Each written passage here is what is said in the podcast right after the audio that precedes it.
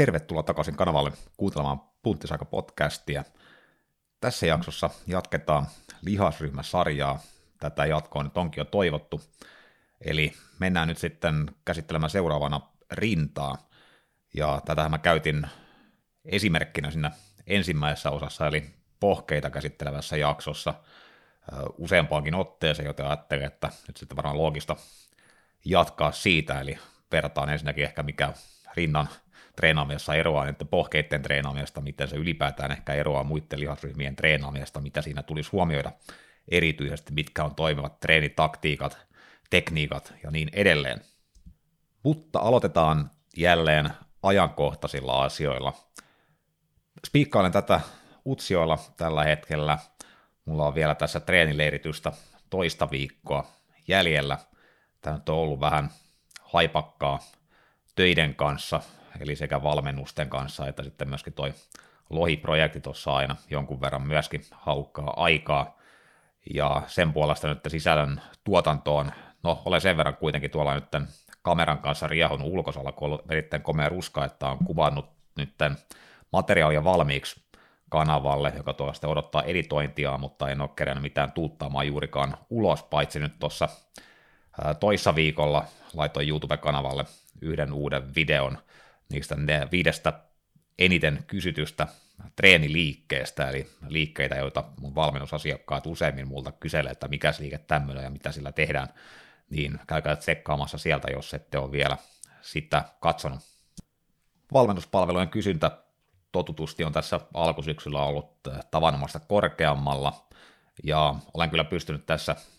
kaikki halukkaat ja palveluun mun nähdäkseni soveltuvat henkilöt ottamaan kyllä sisään, mutta tässä on edelleenkin jonkun verran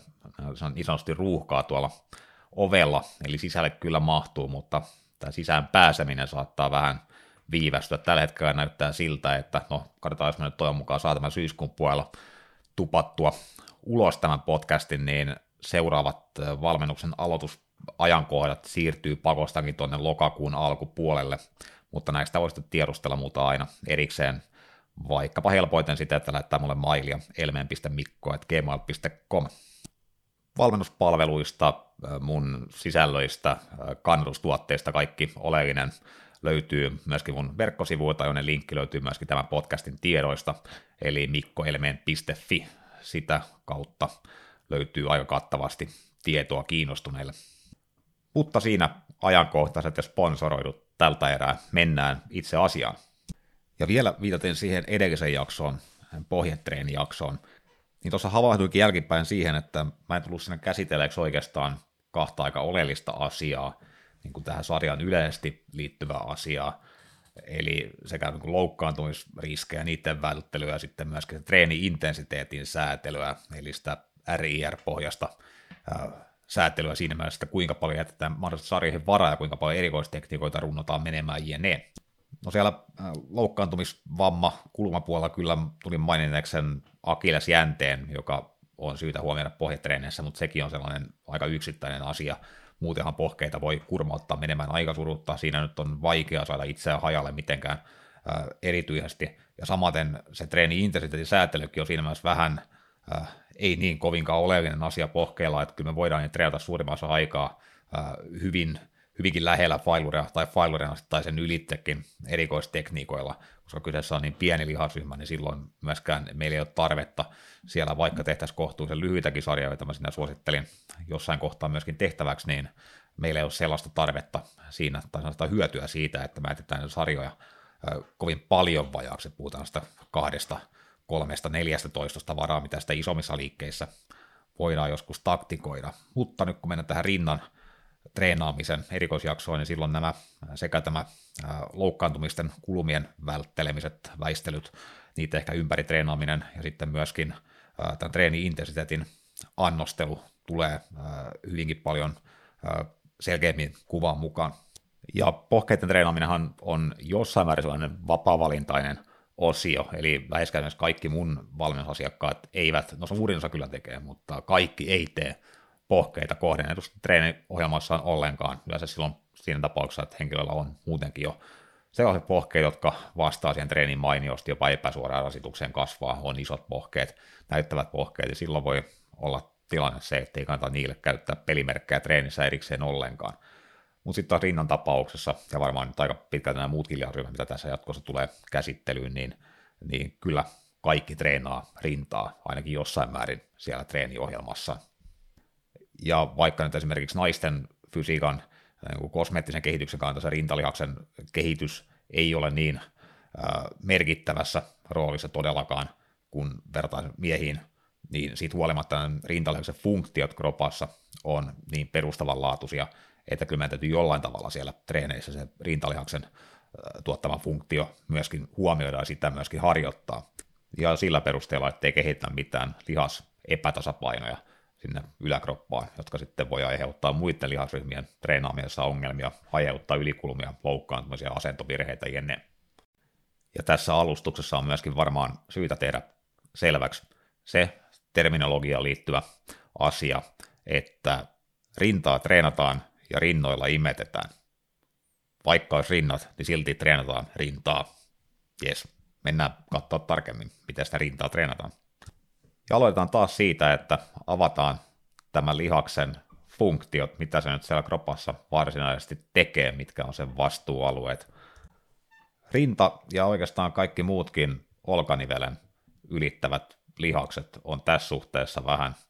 haastavampia siinä mielessä, että kun meidän olkanivel on kuitenkin se kehon kaikkein liikkuvin nivel, se liikkuu niin kolmiulotteisesti laajalla liikeradalla, että myöskin näiden sitä niveltä liikuttavien lihasten funktioiden kuvaileminen vaatii sitten vähän sellaista pidempää anatomista oppimäärää, ja tosiaan mäkin joudun tätä aika paljon tarkastelemaan tuota lähteistä, kun mä näitä kuvauksia tänne heitän, mä koitan pitää tämän sellaisena ihan itseni ja teidän takia myöskin sellaisena kohtuullisen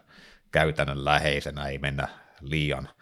hienojakoiseen terminologiaan. Ja tiivistetysti voisikin sanoa niin, että rintalihaksen funktiona on olkavaren koukistus, lähennys ja sisäkierto. Eli kun lyödään, kun punneretaan, kun halataan, niin silloin rintalihas joutuu ensisijaisena toimijana töihin.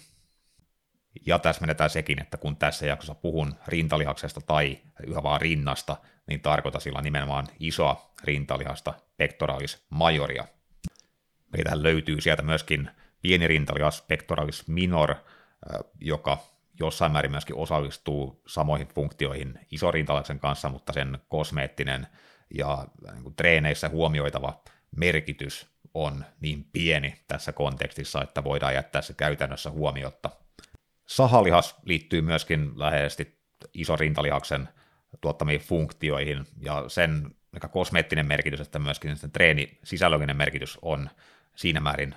isompi vaikkapa siihen pienen rintalakseen verrattuna, että se varmaan saa tässä jonkun verran palstatilaa, mutta mainitaan se sitten tuolla erikseen, kun sen aika koittaa. Mutta joka tapauksessa se iso rintalihas, pectoralis major, on tämän jakson se selkeä kiinnekohta.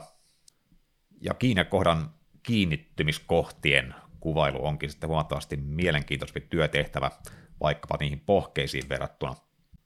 Ja jos lähdetään liikkeelle sieltä torson puoleisesta päästä, niin ensimmäiset rinnan lihassäikeet kiinnittyy solisluuhun heti etuolkapään viimeisten lihassäikeiden viereen. Ja kuten hyvin tiedetään, niin etuolkapään ja sitten rintalihaksen tämän yläosan, eli rintalihaksen nimenomaan tämän solisuuhun kiinnittyvän osan funktiot, ne menee aika somasti rinnakkain, jopa jolta osin vähän päällekkäin. Eli molemmat lihakset kyllä perusfunktiona on nostaa, kohottaa olkavartta ylöspäin, mutta se, missä kulmassa suhteessa kehon keskilinjamme se toiminto toteutetaan, niin se vähän määrittelee sen, että kumpi näistä lihaksista siinä toimessa on aktiivisempi.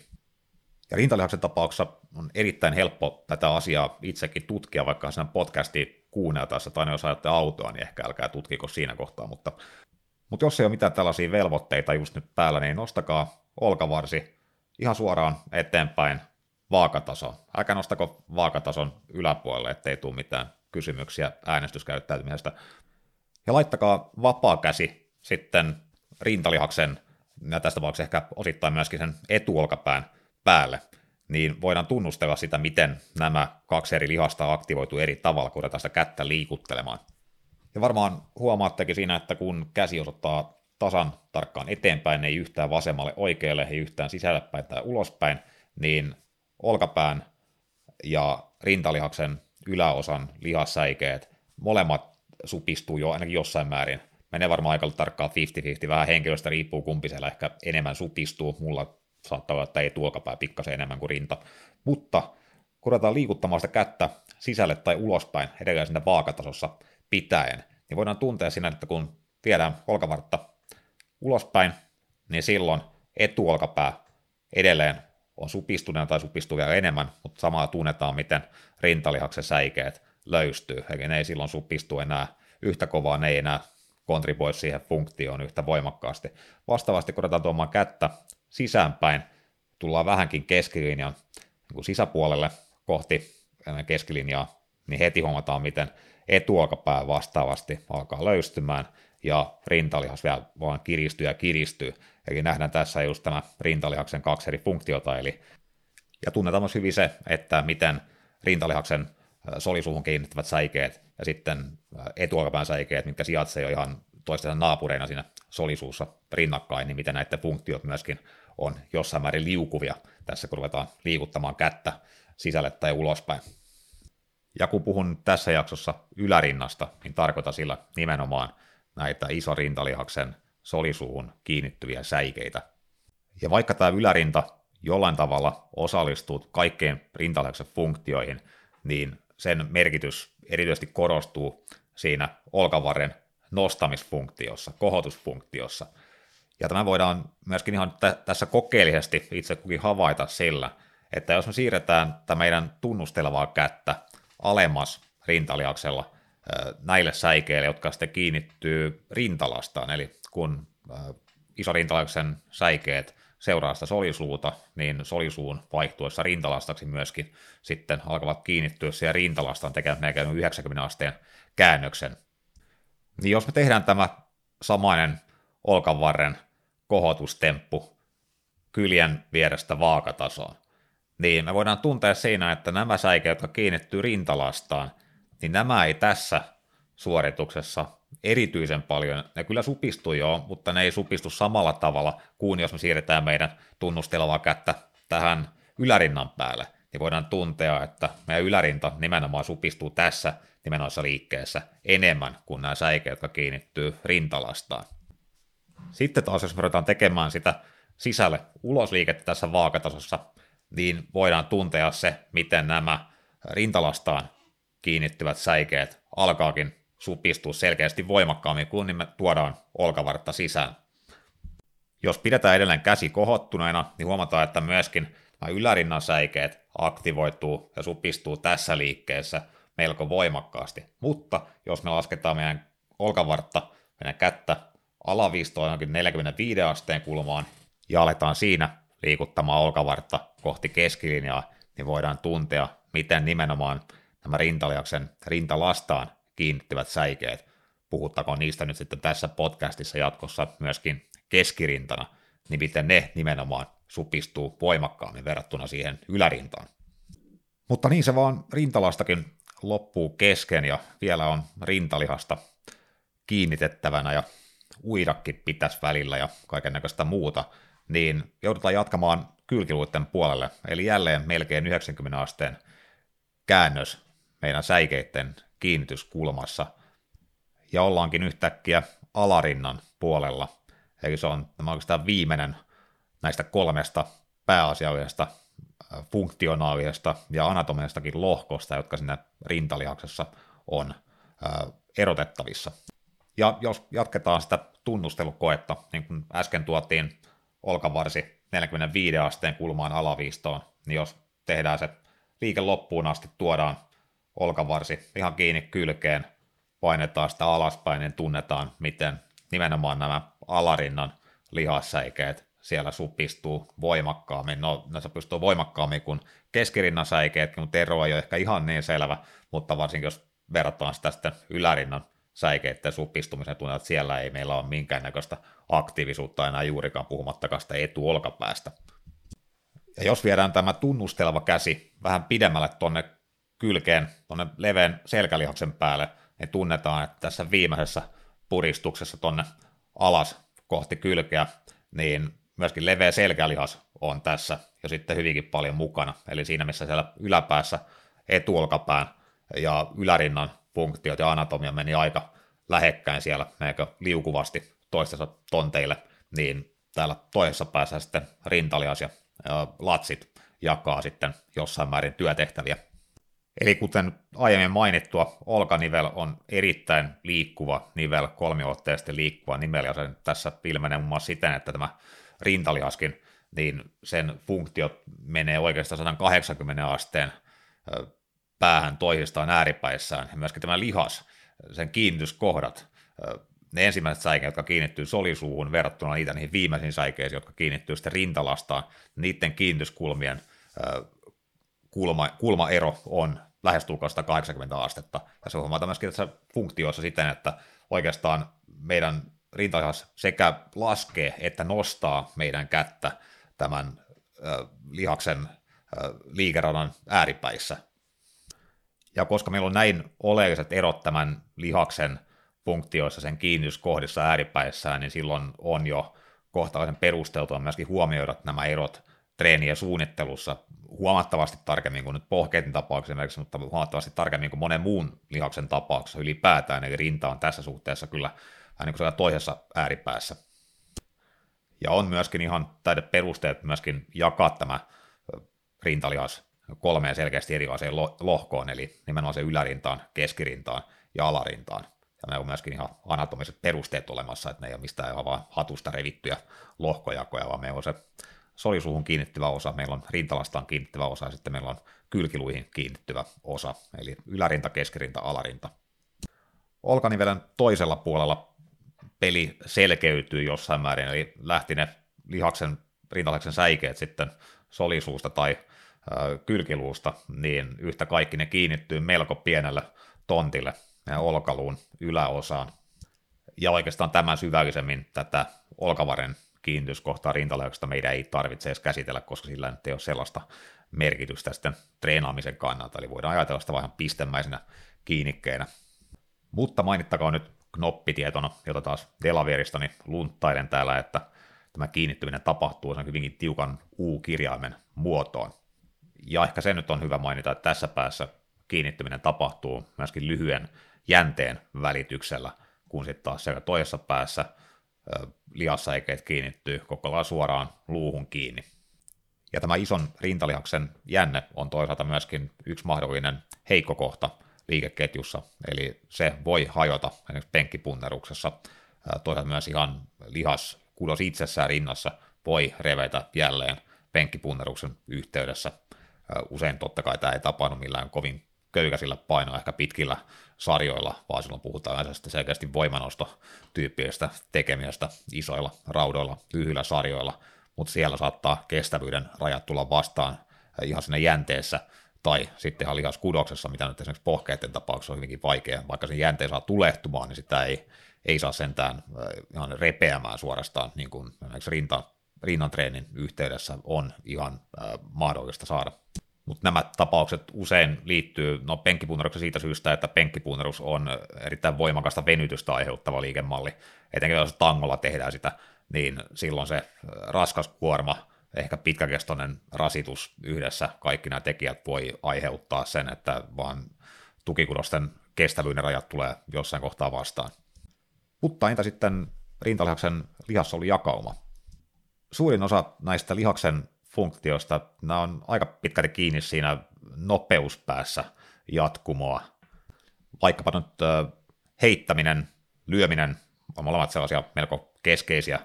homo sapiens-suorituksia, jotka perustuu aika paljon rintalihaksen tuottamaan voimaan. Sitten taas sellaisia enemmän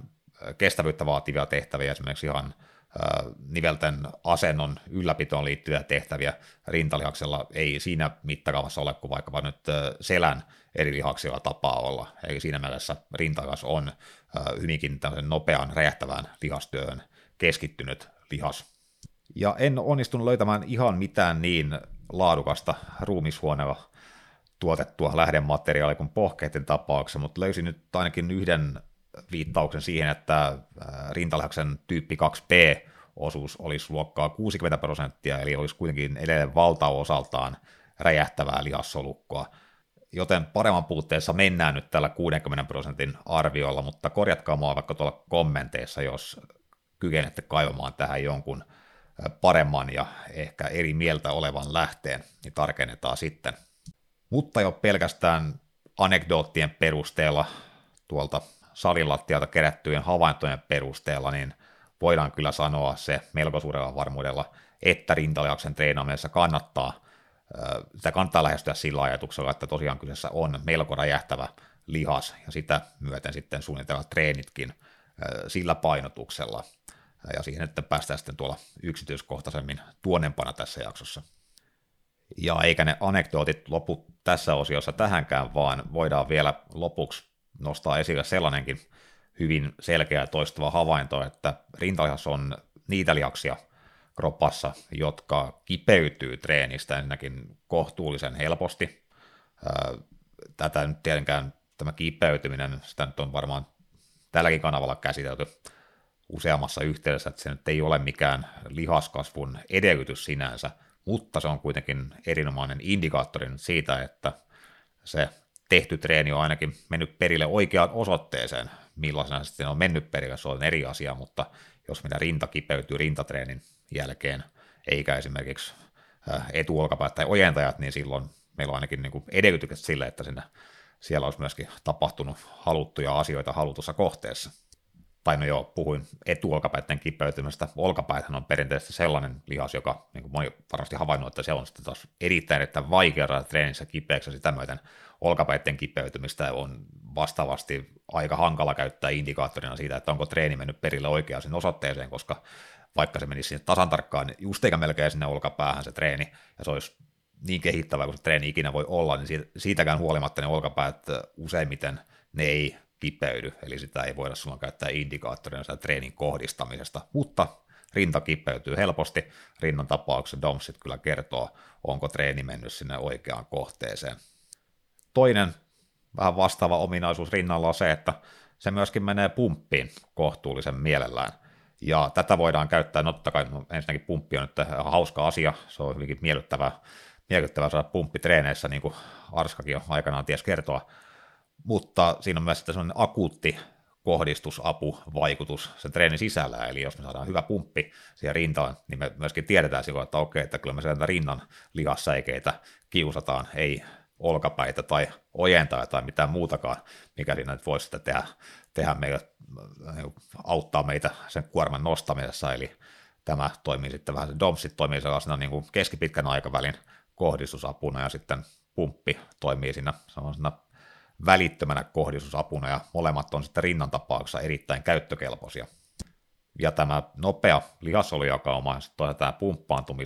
pumppaantumistaipumus tai pumppaantumisen helppous liittyy toisiinsa vielä siten, että moni kokee myös niin, että rinnan saa pumppiin huomattavasti lyhyemmillä sarjoilla, kun vertaa vaikkapa nyt käsiin tai vaikka olkapäihin. Eli jos olkapäälle joutuu pumppailemaan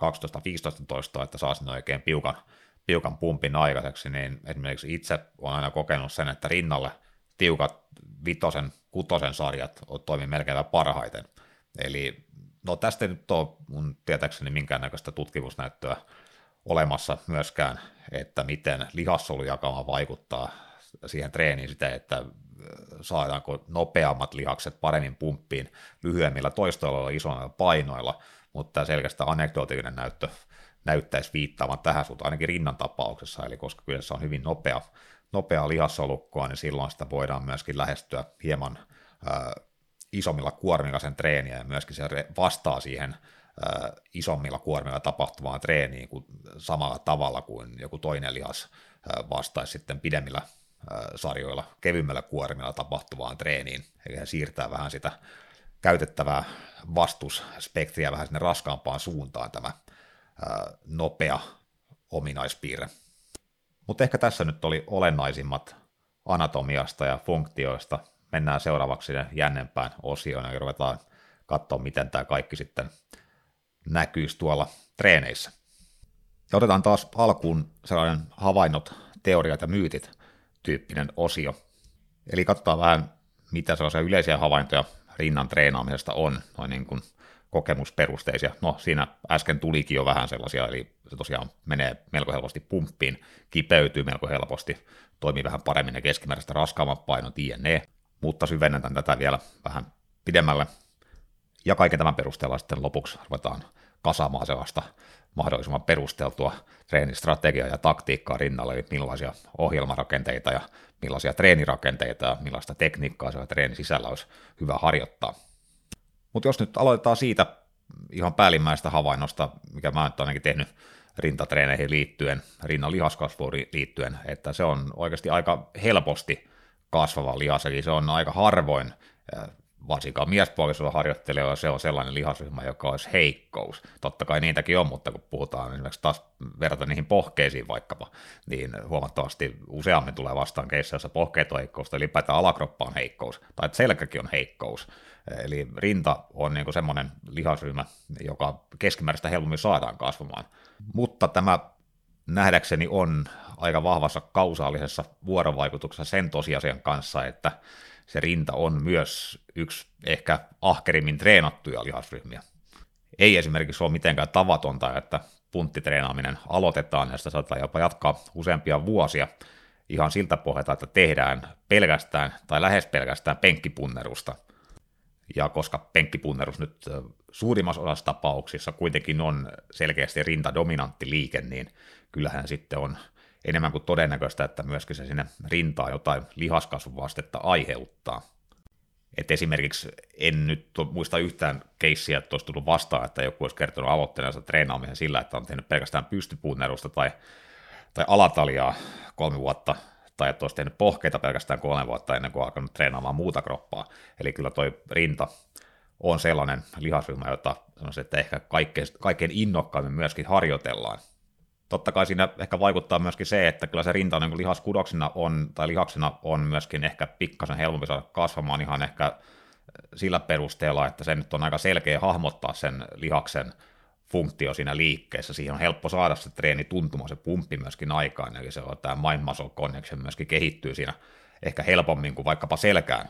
latseihin, jos verrataan, sinnehän monella on suuria vaikeuksia saada lihastuntumaan kehittymään edes vuosien harjoittelulla, mutta rinnalle tämä on yleensä keskimäärin jälleen, kyllä mä tiedän tapauksia, mutta asiakkaissakin on tällaisia tapauksia useampia, joilla tämä rinta on selkeästi heikkous, sinne on vaikea saada tatsia treenien aikana.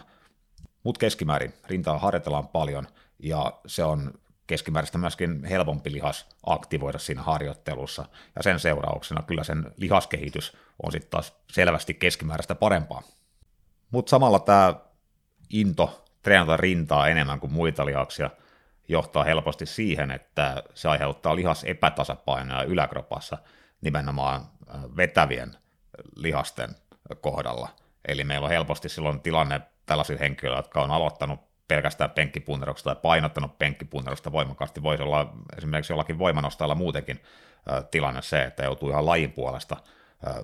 panostamaan punneruksiin erittäin paljon, niin silloin meillä syntyy jonkunasteinen lihasepätasapaino tai hartia alueelle siten, että yleensä ryhti kääntyy etupainotteiseksi selvästi. Se yhdistettynä siihen, että meillä on myöskin mahdollisesti vai jonkunnäköinen istumatyö tai muu melko passiivinen elämäntyyli, joka myöskin korostaa sitä etukumaraa, ryhtiä, niin silloin yliinnokas punnertaminen saattaa aiheuttaa aika pahojakin hartiasodun ongelmia, lopulta aiheuttaa olkapään kipeytymistä, kulumia, jopa hajoamista. Eli rinnan treenaamisessa korostuu se, että huomioidaan nämä mahdolliset epätasapainojen kehittymiset sillä, että koitetaan tasapainottaa esimerkiksi vetäviä ja työntäviä liikkeiden rasitus, treenataan selkää, no nyrkkisääntönä treenataan sitä yhtä paljon kuin treenataan myöskin rintaa, Eli käytännössä punnerukset ja soudut vetävät, työntävät liikkeet yläkroppalla olisi jonkunnäköisessä tasapainossa, tai pikemminkin mieluummin niin, että niitä vetäviä liikkeitä on suorastaan vähän enemmän, kuten mainittua monella on. Melko passiivinen työ, sellainen no, istumatyö, jonkunnäköinen päätetyö, vielä vapaa-ajalla äh, käytetään kännykkää epämääräisessä asennossa kyyristyneenä, niin nämä kaikki tahtoo muokata sitä asentoa, ryhtiä etukumaran suuntaan, tuoda, kiristää etuolkapäitä, tuoda olkapäitä eteenpäin. Eli tämän kontraamiseksi olisi melko tärkeää huomioida nimenomaan vetävä rasitus ja tasapainottaa treeneissäkin sitä, että jopa korostaa sitä vetävää, vetävää työtä siellä. Ja vaikka tuossa nyt jo spekuloin sitä, että rinta hyötyy keskimääräistä raskaammista painoista, lyhyemmistä sarjoista, niin siitä huolimatta tämä ajatus sitten tahtoo mennä yleensä sitten toiseen ääripäähän, eli rinnan treenaaminen pyörii aika paljon sen penkkimaksimin mittaamisen ympärillä. Ja nimenomaan kun tehdään tankopenkkiä, vaikka meillä olisikin vähän enemmän perusvoimailun kehorakennukseen suuntautunut ohjelma, että tehdään vaikka 8 toistoa mittaista sarjaa, niin siellä on kuitenkin takaraivossa jollain tasolla se ajatus siitä, että tämä penkkipunnerus tulostaso nyt jollain tavalla toimii tämmöisenä universaalina harrastuneisuuden mittarina tässä lajissa, että se vähän kannustaa väärällä tavalla käyttämään isompia kuormia, korkeampia ponnistelumääriä siinä liikkeessä, kun ehkä olisi kehittymisen kannalta lopputulosta optimaalista. Mutta eihän tämä nyt ole pelkästään huono asia, eli kyllä tällainen paljonko sulla on penkki tyyppinen lähestyminen treenaamiseen, niin kyllä se jollain tavalla myöskin varmistaa sen, että meillä on siellä jollain tasolla progressiivisuus ajatus voimassa siinä treenaamisessa ihan alusta asti, eli pyritään lisäämään raudan määrää tangossa. Tietysti usein tästä tämmöisissä keiseissä se raudan määrän lisäys saattaa tapahtua pikkasen arveluttavilla teknisillä joustoilla sen liikkeen aikana, mutta siitä huolimatta niin kyllä kuitenkin se treenaaminen perusasia toteutuu niin kuin jollain tasolla aika hyvin, eli siinä kuitenkin lisätään rautaa tankoon ajan kuluessa, sitä kautta meillä on ainakin teoreettinen mahdollisuus siihen, että kroppa oikeasti vahvistuu ja lihaksetkin kasvaa. Ja kun tätä progressiopyrkimystä sitten toteuttaa penkissä, niin siinä saattaa sitten yhdistellä erinäisiä havaintoja toisiinsa ja ehkä oppia se treenaamista ylipäätään näitä perusasioita ymmärtämään paremmin, joita sitten voi soveltaa muidenkin lihasryhmien harjoittelussa. Eli kyllä tämä penkki, ei se pelkästään huono asia ole, että se tehdään innokkaasti ja pyritään lisäämään innokkaasti myöskin rautaa siihen. Mutta sitten samaan aikaan totta kai tämä hyvin kuorma, ykkösmaksimiorientoitunut ajattelu, niin altistaa myöskin sitten edellä mainitulle lihasepätasapainoille, ryhtiongelmille, olkanivelen kulumille ja sitten lopulta ihan melko pahoillekin loukkaantumiseen esimerkiksi, jos nimenomaan saadaan se rintalihaksen jänne repeämään tai rintalihas itsessään repeämään. Ja olkanivel nimenomaan, koska se on niin liikkuva nivel, se on niin kolmiulotteinen nivel, niin se on myös tavallista alttiimpi kulumille, repeämille. Ja nimenomaan raskas punnertaminen on se liikemalli, joka kaikkein eniten provosoi näitä ongelmia. Ja tämän riskin hallitseminen rinnan treenaamisessa on melko oleellinen asia. Mutta mitä sitten, jos rinta ei vastaa hyvin treeniin? näitäkin tapauksia tosiaan on, ja voi olla tämmöinen penkkipunnerusorientoitunut henkilökin, niin kaikesta punnerusten hinkkaamista huolimatta, niin hänen rintansa ei vastaa siihen harjoittavan lihaskasvun osalta kovinkaan mainittavasti. Niin jos nyt taas vaikka vertaa niihin pohkeisiin, jotka nyt on sellainen kohtuullisen tavalla eristetty lihasryhmä, niin rinta sijaitsee aika keskeisellä paikalla. Tuossa kun tehtiin sitä käytännön koettakin, niin voit jo havaita siinä, miten etuolkapäät osallistuu myötävaikuttajina moneen rinnan funktioon ja myös ojentajat totta kai osallistuu hyvinkin voimakkaasti punnerusliikkeisiin. Ja koska rinnalle ne kaikkein tehokkaimmat liikkeet, joista saadaan niin kuin volyymiin nähden eniten varmasti kasvuärsykettä luotua, on nimenomaan moninivelliikkeitä, niin tämä tuo tähän kokonaan uuden kerroksen tähän ohjelmointiin mukaan, eli, eli meidän pitää myöskin huomioida siellä nämä myötävaikuttajalihakset siinä liikeketjussa, eli ne saattaa olla vahvempia kyseiselle henkilölle, jolloin ne ottaa siitä liikkeestä enemmän kuormaa kannettavaksi, ja ne on ne varsinaisesti ylikuormittavat tai ensimmäisenä ylikuormittumat, helpoiten ylikuormittuvat lihakset, ja se voi usein olla syynä siihen, minkä takia rinta ei vastaa lihaskasvun osalta niin hyvin esimerkiksi punnerusliikkeisiin. Tämähän ei ollut pohkeille kovinkaan relevantti asia, koska elementit on mitään ihan räiskyviä teknisiä virheitä siinä liikkeessä, niin meillä ei ole siellä paljon muita lihaksia, jotka voisivat sitä kuormaa ottaa kannettavaksi. Kyse on enemmänkin siitä, että se lihaskuntos itsessään on tosi äh, hankalasti treenautua monessa tapauksessa. Rinnan osalta, vaikka se lihas itsessään ottaa kasvuärsikettä kohtuu hyvin vastaan, niin juuri tämä moninivel luonne siinä niissä liikkeissä, nämä myötävaiuttajalihasten mahdollisesti parempi aktivoituminen aiheuttaa sen, että se on joskus hankalampi saada kasvaan. Mutta tämä on myöskin sellainen tilanne, jota me ohjelmasuunnittelun ja treenitekniikan osalta meillä on paljon paremmat edellytykset lähteä ratkomaan. Totta kai rinta, niin kuin melkein kaikki muutkin lihakset, voi jäädä perään niin kuin lihaskehityksestä, tai ainakin puhutaan kosmeettisesta lihasmassan kehityksestä siinä, että sen lihaksen rakenne, ihan niiden kiinnityskohtien luuston rakenne ei vaan ole suotuisa.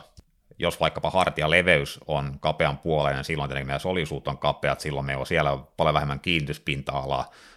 rinnan yläosan säikeille, ja vastaavasti jos vaikkapa rintalasta on leveä, niin silloin nämä rinnan puoliskot jää pakostakin kauemmas toisistaan, eli siihen ei tule sellaista niin tiukkaa väliä siihen, vaikka rintalakset olisivat hyvinkin kehittyneet. Vastaavasti alaosan kiinnityskohdatkin voi vaihdella yksilöiden välillä hyvinkin paljon, eli me voi olla hyvinkin leveä,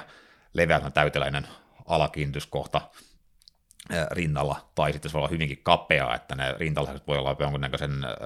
loivan veen malliset alaosastaan, joka totta kai vaikuttaa paljon siihen visuaaliseen ilmeeseen ja tekee nimenomaan sen, että vaikka meillä siinä olisi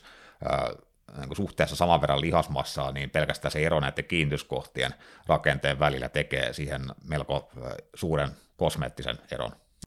Voisi jopa sanoa, että rinnan tapauksessa näiden rakenteiden kiinnityskohtien vaikutus korostuu, ja sen takia, että lihas on niin keskeisellä paikalla yläkropassa, myöskin nämä kiinnityspisteet on niin hyvin näkyvillä, ne ei jää oikeastaan muiden lihasten alle mitään, mitenkään, ja sitten myöskin alue on kohtuullisen vähän rasvainen, eli se on siinä aika helposti tarkasteltavissa, joten myöskin näiden kiinnityspisteiden vaikutus siihen lihaksen kosmeettiseen ilmeeseen näkyy hyvin.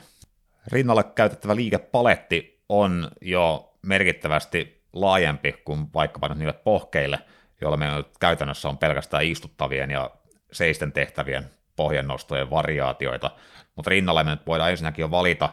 sieltä niin moninivelliikkeitä ja eristävämpiä liikkeitä, eli moninivelillä tarkoitan oikeastaan kaikkia mahdollisia punneruksia, eli meillä toimii siinä sekä olkanivel että myöskin meidän kyynärnivel, joka ojentuu siinä liikkeessä. Sitten on meillä eristävät liikkeet, joilla sitten viittaa yleisesti kaikkiin sellaisiin liikkeisiin, joissa se kyynärnivel on lukittu paikalle ja pelkästään olkanivel liikkuu, eli vaikkapa erilaiset ristitaljat, pektekit, äh, pulloverit menee tähän kategoriaan myöskin, eli meillä on siellä jo kaksi tällaista selvästi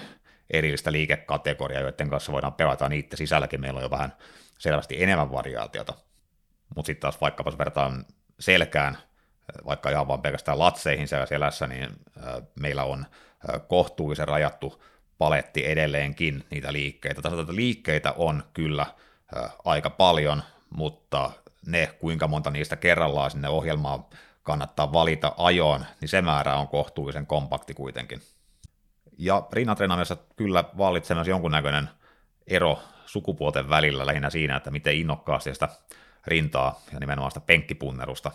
hinkataan, mikä on totta kai jossain määrin ymmärrettävää, koska kosmeettisessa mielessä nyt miesten fysiikassa rinnan lihaskehitys korostuu aivan eri tavalla. Ja ehkä osittain siitäkin syystä, että tämä lihasryhmä on niin maskuliininen, niin myöskin tämä penkkituloksen mittailu taipumus korostuu sitten miehillä, ja tässä on myöskin jonkunnäköinen kytkös tässä ajattelussa selvästi olemassa, että se penkkitulos korreloi myöskin tähän rintalihasten kokoon hyvin voimakkaasti, vaikka useinkaan tämä asia ei sitten enää kulje suinkaan näin käsikädessä, eli se fokusoituminen erittäin paljon siihen penkkitulokseen saattaa monessa tapauksessa nimenomaan estää mahdollisimman hyvää lihaskasvua rinnassa. Mutta olen sitten taas vastaavasti joutunut äh, naispuoliselle valmennettaville joskus myöskin ihan laittamaan tai suosittelemaan tekemään enemmän myöskin rintaa tai ylipäätään tekemään rintaa. Eli se sitten taas saattaa naisilla helposti jäädä kokonaan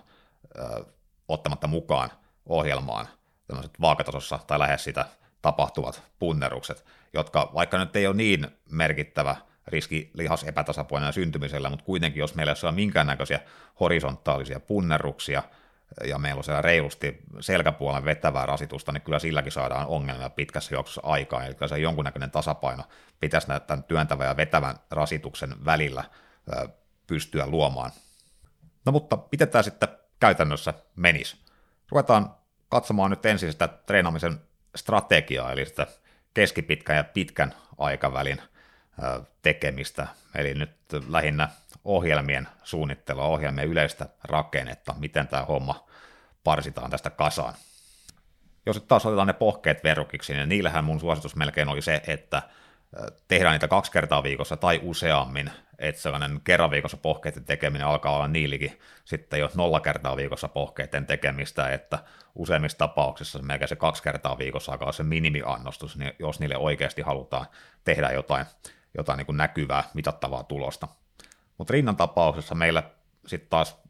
nähdäkseni avautuu mahdollisuuksia myös siellä harvan frekvenssin päädyssä, eli erinäiset splitit tai jotkut äh, lihas puolitoista kertaa viikossa tyyppiset ratkaisut, ne voi rinnalle henkilöstä riippuen, tapauksesta riippuen, olla hyvinkin käyttökelpoisia. Tässä ehkä vaikuttaa nyt nimenomaan se taipumus tai rinta-lihaskudoksen ominaisuus, se nopeus. Eli koska kyseessä on räjähtävä lihas ja sillä ehkä jossain määrin painotetaan ää, lyhyitä sarjoja, raskaita kuormia, räjähtäviä nostoja, ää, erityisesti totta kai silloin, jos näistä penkkipunnerusta harjoitellaan millään voimafokuksella yhtään enemmän, niin silloin myöskin tällaisesta treenistä lihaksen palautuminen kestää helposti sen verran paljon pidempään, tai vaikka lihas palautuskin, niin hermosto ei palaudu niin nopeasti, että se puoltaa sen, sen takia hieman pidempiä treenivälejä. Esimerkiksi itse olen saanut kautta oman treenihistorian niin prospliteillä, kun olen tehnyt vain kerran viikossa, niin olen saanut rinnan osalta mielestäni aivan yhtä hyvää kehitystä, kun oon koittanut tehdä sitä tiheämmillä frekvensseillä. Olen jopa kokenut niin, että mun on helpompi tasapainottaa rinnalle tuleva treenirasitus sen ohjelman mitalla, kun teen sitä kohtuullisen harvoin, kuin että jos mä pyrin tiivistämään frekvenssiä, esimerkiksi treenaamaan sitä useita kertoja, tai kaksi kertaa viikossa, kolme kertaa viikossa, jopa sitä useammin, eli silloin treeni menee helpommin överiksi. Tietenkään tämä ei tarkoita sitä, että kerran viikossa treenaaminen olisi joka tapauksessa tai useimmissa tapauksissakaan se optimaalinen ratkaisu, vaan olen edelleen sen näkemyksen kannalla tässä, että jos pystytään se treeni järjestelemään, että se on kaksi kertaa viikossa, joskus jopa vähän useammin, niin ja kun me vaan rasitustasapainoa siellä, että palautuminen myöskin toteutuu treenikertojen välillä, niin kyllä tämä useimmiten on se optimaalinen tapa, varsinkin jos ajatellaan voimatulosten kehittämistä, niin saada tulosta. Mutta kyllä rinta on yksi niistä lihaksista, joilla tämä käyttökelpoisten frekvenssien haarukka, niin se siirtyy vähän sinne matalampaan päähän. Mutta siitä huolimatta sanoisin, että se paras turvallisin lähtökohta rinnankin treenaamiseen on kaksi kertaa viikossa, josta sitten voidaan yksilöllisen vasteen perusteella liikkuu suuntaan tai toiseen. Mutta jo tällä kahden viikkotreenin taktiikalla niiden treenien sisältöä pitää miettiä paljon tarkemmin. Eli luultavasti molemmat näistä treeneistä ei voi olla niin kuin raskaita tuloskunnon mittauskertoja, vaikkapa siinä penkkipunneruksessa, vaan sitä pitää jotenkin rytmittää todennäköisesti siten, että toinen näistä treeneistä voi olla melko raskas, siellä voidaan käydä 6-18 välillä, tehdä vaikka vitosia, joskus dipata sinne nelosia, aina jopa kolmosiin asti rinnan tapauksessa, vaikka olisi kehorakennusfokuskin, niin koen nämä tämmöiset pikavisitit sinne raskaammillekin sarjoille niin hyödyllisinä. Jälleen hieman henkilöstä tilanteesta riippuen, mutta niitä mun ohjelmissa kyllä esiintyy paikotellen. Sitten toinen sessio sen viikon aikana voi olla, no siellä ensinnäkin ehkä valitaan aivan eri liikevarioita, joita käytetään erilaisia liikekulmia, että saadaan aktivoitua vähän eri osia siitä rintalihaksesta, mutta myöskin käytetään sitten selkeästi pidempiä sarjapituuksia, että meillä ei kahta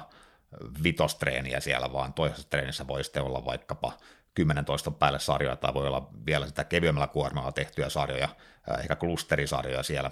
jotta meidän tämä kokonaisrasitus viikon mittaan pysyisi lapasessa, eli usein se yksi raskas treeni viikon aikana on silti se järkevä maksimi. Sen lisäksi meillä voi sitten olla kevyempiä sessioita tarvittaviin määriä, tai jos on vähän enemmän kiinnostunut sitten suorituskyvystä ja, ja voimasta, vaikka siinä penkkipunneruksessa, niin sitten siellä voi olla niitä nimenomaisia apuliikkeitä,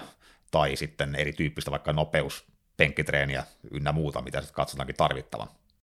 Myöskin sitten suhteellisen intensiteetin säätely, eli se, miten pitkälle sarjat viedään suhteessa failureen, korostuu tässä treenien suunnittelussa. Korostuu sitä enemmän, mitä useampia treenejä viikon mittaan on. Jos meillä on se yksi treeni viikossa, meillä on se ProSplit-ohjelma, niin silloin voidaan kurmoittaa kyllä aika surutta, voidaan tehdä raskasta penkkiä, senkin päälle vielä erikoistekniikoita ja sen päälle vielä pari-kolme liikettä rinnalle ja kaikissa failuren asti, ja vaikka erikoistekniikat, kun meillä on se viikko aikaa palautua, niin silloin meillä on myöskin pelivaraa ottaa enemmän irti, ja meidän pitääkin ottaa enemmän irti yksittäisestä treenistä yksittäisistä sarjoista. Mutta meillä on kaksi treeniä viikossa tai enemmän, niin silloin pitää olla paljon tarkempana. Eli no ehkä siinä toisessa treenissä viikon mittaan voitaisiin edelleen käyttää no ainakin failure-sarjoja, kun tehdään pidemmillä toistoalueilla, ja silloin sinne failureenkin voidaan ja sinne myöskin pitää viedä sarjat useammin. Siellä voidaan ehkä jopa käyttää jonkinlaisia erikoistekniikoitakin, jotka on sitten taas sellaisia, joihin mun nähdäkseni rinta vastaa keskimääräistä paremmin, eli esimerkiksi pudotussarjoihin. Rinnan tapauksessa pudotussarjat voi olla kohtuullisen raskaitakin, tarkoittaa se sitä, että aktivointisarja voi olla melko lyhyt, ja sen päälle sitten tiputellaan esimerkiksi 6-18 kun taas vaikkapa olkapäivät toimii hyvin sellainen hyvinkin pitkällinen hapottelu, että tehdään ensin 15-20 toistoa suoraan failuren asti ja sen jälkeen vielä tiputellaan, mutta rinnalle tällainen mun kokemuksen mukaan ei ole ehkä se optimaalisin tapa toteuttaa treenejä tai erikoistekniikoita. Tietysti jos me puhutaan edes kaksi kertaa viikossa harjoittelusta, niin silloin se 6-18 plus tiputukset voi olla aika raakasetti, eli sen kannattaa luultavasti säästää siihen kerran viikossa frekvenssi tyyppisen toteutukseen, mutta esimerkiksi semmoinen toisessa viikkotreenissä tehdään 10-12 toistoa sen päälle tiputukset yhdessä liikkeessä, varsinkin jos kyseessä on eristävä liike, niin luultavasti menee läpi aivan hyvin. Sitten taas siinä viikon ensimmäisessä treenissä voidaan tehdä sitten lyhyempää suoraa sarjaa, mutta silloinkin erittäin tärkeää ainakin osassa sarjoja jättää sinne jonkunnäköinen vara failure-pisteeseen ihan rinnan tapauksessa pelkästään liiketurvallisuuden takia, mutta myöskin ihan sen takia, että pystytään se kokonaispalautuminen tasapainottamaan. Eli sekä sen treenin sisällä, jos me tehdään heti ensimmäisestä sarjasta alkaen kaikki failureen asti tai hyvin lähelle sitä, niin se leikkaa hyvin paljon meidän kokonaiskuormaa, mitä voidaan käyttää sen treenin aikana. Ja samalla se vaikuttaa myös meidän kokonaispalautumiseen sen viikon sisällä, eli heijastelee ihan sinne seuraavaan treenikertaan asti, jos viedään se ensimmäinen sessio liian pitkälle. Eli vaikka siitä saadaan siinä hetkessä enemmän kasvuärsykettä, niin silti kokonaisrasitusohjelman viikon mittaan jää sellaisella tekniikalla helposti pienemmäksi. Ja tämän suhteellisen intensiteetin määrällistämiseen ja suunnitteluun ja valmennusasiakkaalle kommunikoitiin, käytän omissa ohjelmissa tämä RIR-systeemiä, eli Reps in Reserve, eli toistoja varastossa, eli ihan selkeällä kokonaislukemalla ilmaisen, että kuinka monta toistoa haluan, että tässä nimenomaisessa liikkeessä, tässä treenissä jätetään varaa siihen failure-pisteeseen. Ja melkein aina kyseessä on haarukka, ei tarkka yksittäinen lukema. Ihan sen takia, että meillä on senkin vähän progressiovaraa meidän ohjelman treeniblogin sisällä, että me voidaan esimerkiksi aloittaa meidän ohjelma, treeniblokki RIR3-tasolta, eli sellaista tasolta, missä me jätetään sarjoihin noin 13 varaa ennen failure-pistettä, ja sitten jos meidän RIR-haarukka on esimerkiksi 1-3, niin siitä voidaan sitten treeniohjelman edistyessä, meillä on varaa tiukentaa myöskin sarjoja, eli tullaan sinne RIR1-tyyppiseen ponnistelun asti, että meillä on aina 11 varaa siinä sarjassa, niin sitä kautta meillä on vähän varaa korottaa painoja, Lisäksi tällainen ponnisteluhaarukka on paljon käytännöllisemmin treeneissä ja sen takia, että meidän on usein todella vaikea sitä nyt tarkkaa täsmällistä riä lukemaa sinne määrittää, mutta voidaan sanoa, että okei, siellä pari 13 varaa ja siihen taisi jäädä nyt yksi toisto ehkä varaa tai saattoi olla nollakin, niin silloin tällaiset haarukat on paljon sellaisia sallivampia, paljon käytännöllisempiä loppupeleissä. RIR-systeemistä löytyy kyllä mun YouTube-kanavaltakin ainakin yksi video on suunnitellut tässä itse asiassa vähän syventävämpääkin jaksoa jossakin vaiheessa toteutettavaksi, eli varmaan palataan aiheeseen vielä tuonempana. Mutta jos palataan siihen rintaan, niin jos oletuksena on, että on kaksi treeniä viikossa ja toinen treeni niistä on selvästi raskaampi, niin siinä treenissä usein ne mun suosittelemat RR-haarukat on just ehkä yhdestä kolmeen toistoa yhdestä kahteen toistoa, tämän tyyppisiä. Etenkin silloin, jos tehdään vaikka sellaista tasarivi tyyppistä taktiikkaa tehdään vaikka 4 kertaa 5, 5 kertaa 5 tyyppistä treeniä, niin silloin meidän pitää asettaa vähän reilummin varaa siihen yksittäiseen sarjaan, jotta voidaan viedä se koko treeni menestyksellisesti läpi. Sitten taas tehdään jonkunnäköistä vaikkapa pyramidisysteemiä, että tehdään esimerkiksi käänteisellä pyramidilla niin, että tehdään ensimmäinen sarja, missä on kaikkein raskaimmat painot, niin viedään se kohtuullisen lähelle Fiverr esimerkiksi RR 0-1, eli sellainen, että melko varmasti tietää, että yhtään toistoa ei olisi enää tullut, mutta ei ikään viedä ihan tappiin asti sitä, niin sitten seuraavissa sarjoissa vähennetään painoa, vähän pidennetään sarjojen pituutta, mutta edelleen pidetään ponnistelun taso melko korkeana, ja taas sitten toinen keino sitten taas jälleen sitä kokonaisrasitusta säädellä, että viedään kyllä sarjat pikkasen pidemmälle, mutta vastaavasti vähennetään kuormaa sitten, ja sitä kautta pyritään kontrolloimaan sitä kokonaisrasitusta. ja sitten taas siinä toisessa treenissä viikon sisällä, jos tehdään oletuksena sitten selvästi pidempiä sarjoja, ja siellä myöskin se ponnistelun taso useimmiten on lähempänä failurea tai failuressa, että tehdään sarjat päätyyn asti, tai sitten suorastaan käytetään erikoistekniikoita siellä vielä, vielä mukana, riippuen vähän tilanteesta, mutta no nyrkkisääntönä nyt, jos meillä on pidempi sarja, ja jos meillä on eristävämpi liike, niin niissä voidaan annostella sitä failurea ja niitä erikoistekniikoita paljon avokätisemmin, ja joskus on suorastaan ihan kannattavaakin annostella niitä, kun sitten taas jos meillä on lyhyempiä sarjoja, enemmän moninivelliikkeitä, niin silloin pitää jättää vähän enemmän varoja. Liikkeiden määrä rinnalle yhden kierron aikana mulla on useimmiten kolmesta neljään, joskus harvemmin viiteen, esimerkiksi rinta on selkeästi painotettava lihasryhmä, niin saattaisi olla viisi, ehkä ääritapauksessa kuuskin liikettä, mutta se on kyllä sitten ihan ehdoton maksimi. Mutta useimmiten operoidaan kyllä siinä kolme ja neljän välissä. Ja jos meillä on kaksijakoinen treeniohjelma, meillä on kaksi treeniä viikossa, ja silloin totta kai ne on jaotettukin niin, että yhdessä treenissä on meillä on yksi liike, toisessa treenissä sitten on kaksi liikettä, tai sitten meillä on kaksi ja kaksi niissä molemmissa treeneissä. Eli liikkeiden määrä on melko rajallinen, mutta minusta oleellisempaa on se, että miten me nämä liikepaikat sitten täytetään, ja siinä mun nähdäkseni nimenomaan se rinnan anatominen rakenne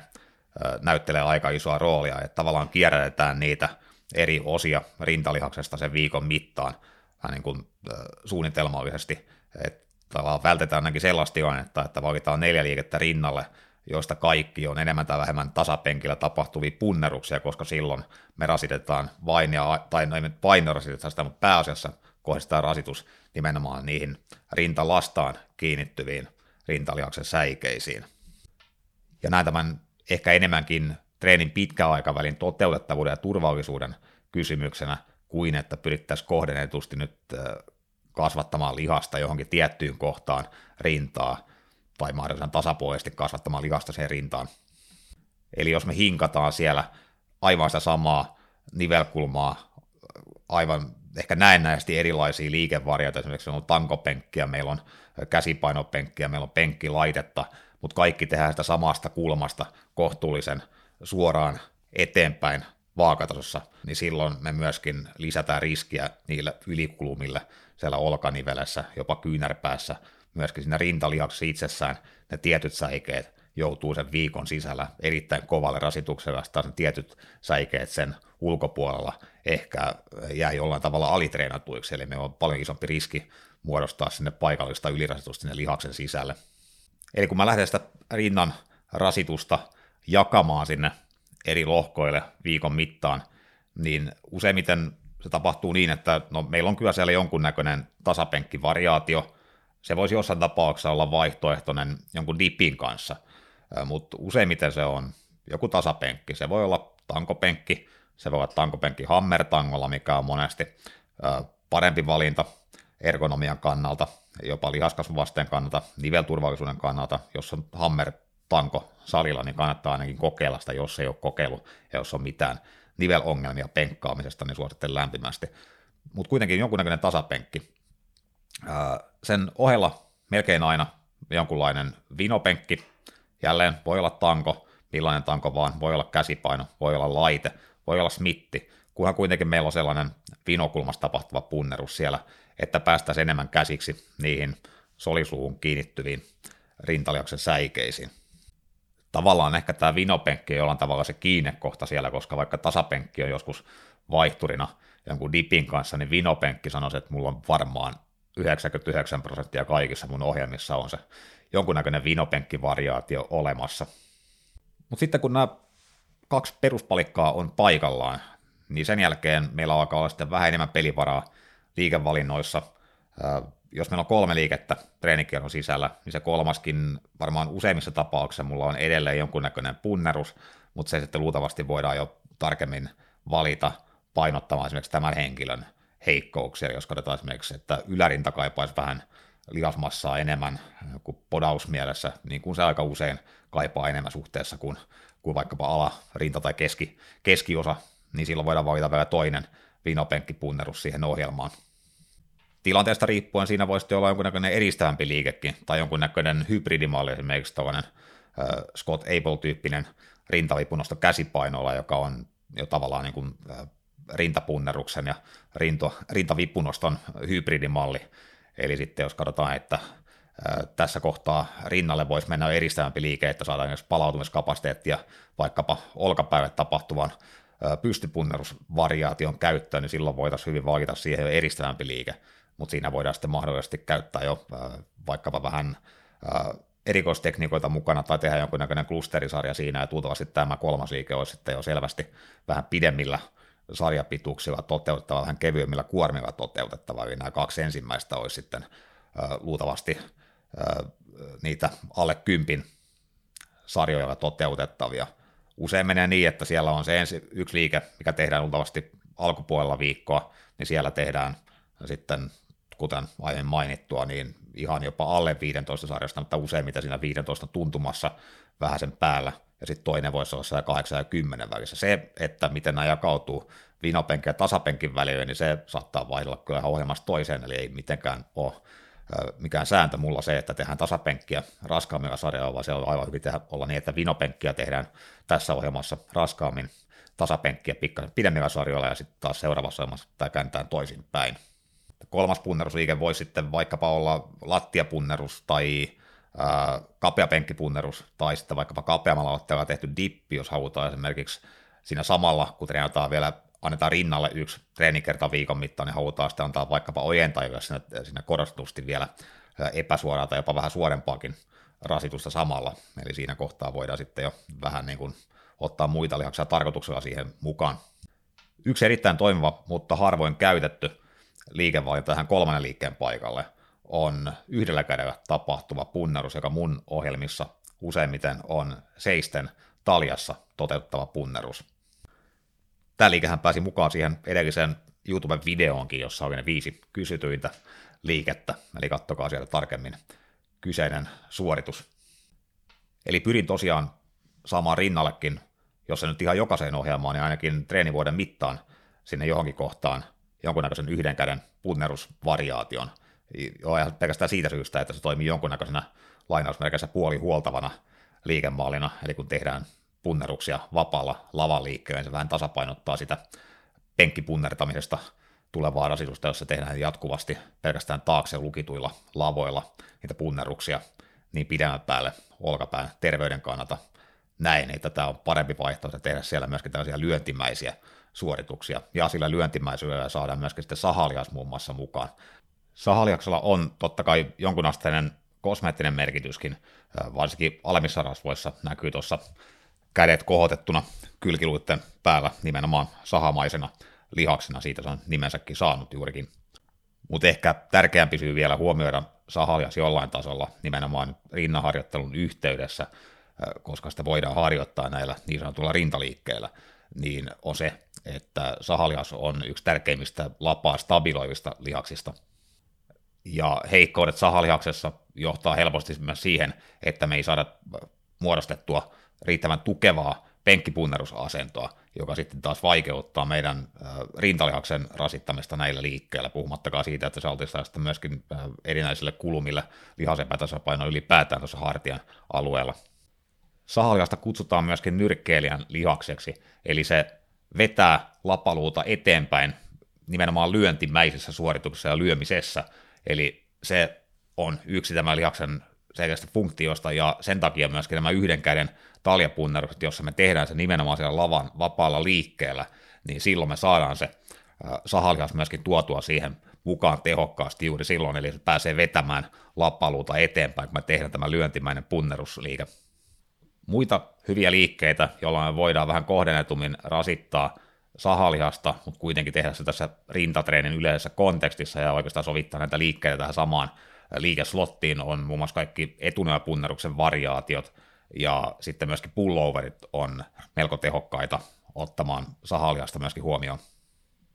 Mutta pidän silti tätä yhden käden punnerusta erittäin tehokkaan liikkeenä, etenkin silloin se on hyvin perusteltu valinta, jos meillä on minkä näköisiä lihasepätasapainoja puolten välillä. Eli silloin aina, oli se mikä lihas tahansa kyseessä, niin me voidaan yhden rajan liikkeellä ottaa kantaa näihin mahdollisiin puolieroihin, ja silloin se perustekniikka on se, että me aloitetaan aina – sarjojen tekeminen sen heikommalla puolella ja sitten tehdään sen heikomman puolen ehdoilla se kokonais, kokonaisuus siinä, eli jos me jaksetaan tehdä heikommalla puolella vain 18 ja jaksetaan sitä vahvemmalla puolella 10 toistoa, niin tehdään silti sillä vahvemmallakin puolella vaan se 18, niin silloin ajan mittaan usein pystytään vähän tasottamaan, joskaan ei useinkaan täysin korjaamaan, mutta kuitenkin pikkasen lieventämään näitä puolieroja, liittyy se sitten voimantuotto lihaksen kokoon. Mutta tosiaan nämä yhdellä kädellä tapahtuvat tai lainausmerkissä puolittain huoltavat liikkeet, nämä mulla usein sijoittuu just tähän äh, treeniohjelman joko kolmanneksi, neljänneksi rintaliikkeeksi, jos ne on ihan äh, vähän vaikeampia ongelmia, esimerkiksi ne on tämmöinen niin sanottu winget scapula äh, ongelma, jossa meidän lapojen hallinta on sen verran heikkoa, että ne lapaluut törröttää selkäpuolelta selvästi ulos, ja niiden hallinta on vaikeaa, niin silloin voisi painottaa jo jopa toisena liikkeenä, miksei jopa ihan viikon raskaampanakin punneruksena, jossa ehkä erikoistapauksessa tehdä yhden käden punnerusta, mutta tosiaan esimerkiksi taljapunnerukset seisten on jo vähän siinä mielessä hankala tehdä hyvin raskailla sarjoilla, että me ei kerta kaikkiaan pystytä enää tolpillaan seisomassa, että sen puoleen, mutta esimerkiksi yhden käden penkkipunnerus on myöskin mahdollinen, joskin jo aika harvoin käyttämäni liikemalli tämmöiseen tilanteeseen. Tämä kolmen liikkeen valikoima on aika usein sellainen määrä, jota käytän, jos henkilöllä ei ole ongelmia rinnan lihaskasvun kanssa, eli että se pysyy siinä kropan kehityksessä mukana hyvin tai on jopa jossain määrin vähän vahvuusalueella. Esimerkiksi mulla itselläni on tämä tilanne hyvin pitkälti nähdäkseni, ja aika usein sen puolesta valitsenkin rinnalle vain kolme eri liikettä siihen treeniohjelmaan yhden kierron sisällä. Sitten jos rinta on ihan selkeä vahvuus henkilölle, niin saattaa olla, että käytetään jopa vain kahta liikettä sen viikon mittaan, eli vaikkapa kaksi kertaa viikossa yksi liike rinnalla siinä treenissä. Mutta myös neljän liikkeen taktiikka on aika yleinen, ja erityisesti silloin se on aika itsestään valinta, jos henkilöllä on rinnan lihaskasvun kanssa yhtään enemmän tekemistä, että se laahaa perässä. Se neljäs liike harvemmin on enää mikään ainakaan kahdella kädellä tapahtuva punnerus. Eli siellä sitten todennäköisesti on jo joko jonkunnäköinen edistävämpi liike, jossa on jälleen kerran vähän pidempi sarjapituus, erikoistekniikoita mahdollisesti, ehkä klusterisarja. Siellä voi myöskin olla tämä edellä mainittu yhden käden punnerusliike, tai sitten siellä voi olla esimerkiksi, no se menee edistävä liikkeet tontille, kuitenkin myöskin esimerkiksi pullover saattaa olla siellä, se on vähän ehkä erikoistapaus, tässä kategoriassa, mutta siellä voi myöskin olla jonkunnäköinen etunojapunnerusvariaatio. Eli selvä trendi kuitenkin siihen suuntaan, että mitä enemmän liikkeitä siellä on viikon sisällä, kierron sisällä, niin sitä äh, kevyemmäksi nämä liikkeet menee, sitä pienemmiksi, eristävämmäksi nämä liikkeet menee ihan sillä perusteella, että äh, ei kuormitettaisi kokonaispalautumiskapasiteettia suhteessa liikaa. Eli pystytään eristävien liikkeiden nyt yksi tarkoitus mun ohjelmissa ainakin on se, että voidaan lisätä esimerkiksi rinnan lihaskasvuärsykkeen määrää sen kierron sisällä ilman, että esimerkiksi kiusataan olkaniveltä enempää yhdellä uudella raskalla punnerusliikkeellä, tai että kuormitettaisiin kokonaispalautumiskapasiteettia, eli hermostollista palautumiskapasiteettia sillä, että tehtäisiin vielä lisää raskaita punneruksia, vaan voidaan sellaisella kohdennetulla edistävällä liikkeellä kyllä saada sitä vähän lisää kasvuärsykettä rinnalle, mutta ei jouduta maksamaan siitä ihan niin kovaa hintaa, eli puhutaan selkeästi tuosta täydentävästä rasituksesta. Ja jos vielä lopuksi tarkastellaan tätä käytettävien liikkeiden määrää rinnalle, niin totta kai se nyt jossain määrin määrittää sitä, että kuinka paljon meidän työsarjoja siellä tulee viikon mittaan, sitten kuinka paljon meidän työkuormaa tulee viikon tai kierron mittaan, eihän se aina ole viikon mittainen se kierto, vaan tarkoittaa ihan kierrolla aina sitä yhtä rundia, joka se meidän ohjelmarakenne kiertää ympäri, on se sitten joskus se olla viisi päivää, useimmiten se on seitsemän päivää, mutta joskus se on vähän pidempi kuin seitsemän päivää. No kuitenkin, eli tämä liikemäärä korreloi aika pitkälti sarjamäärän kanssa, joka korreloi pitkälti työmäärän kanssa. Ja koska aiemminkin oli mainittu, että rintatreenien yksi aika tärkeä periaate on, että tasapainotettaisiin se sitten vetävien liikkeiden kanssa, siis lähinnä selkätreenin kanssa, niin aika hyvä nyrkkisääntö liikkeiden määrää valittaessa on se, että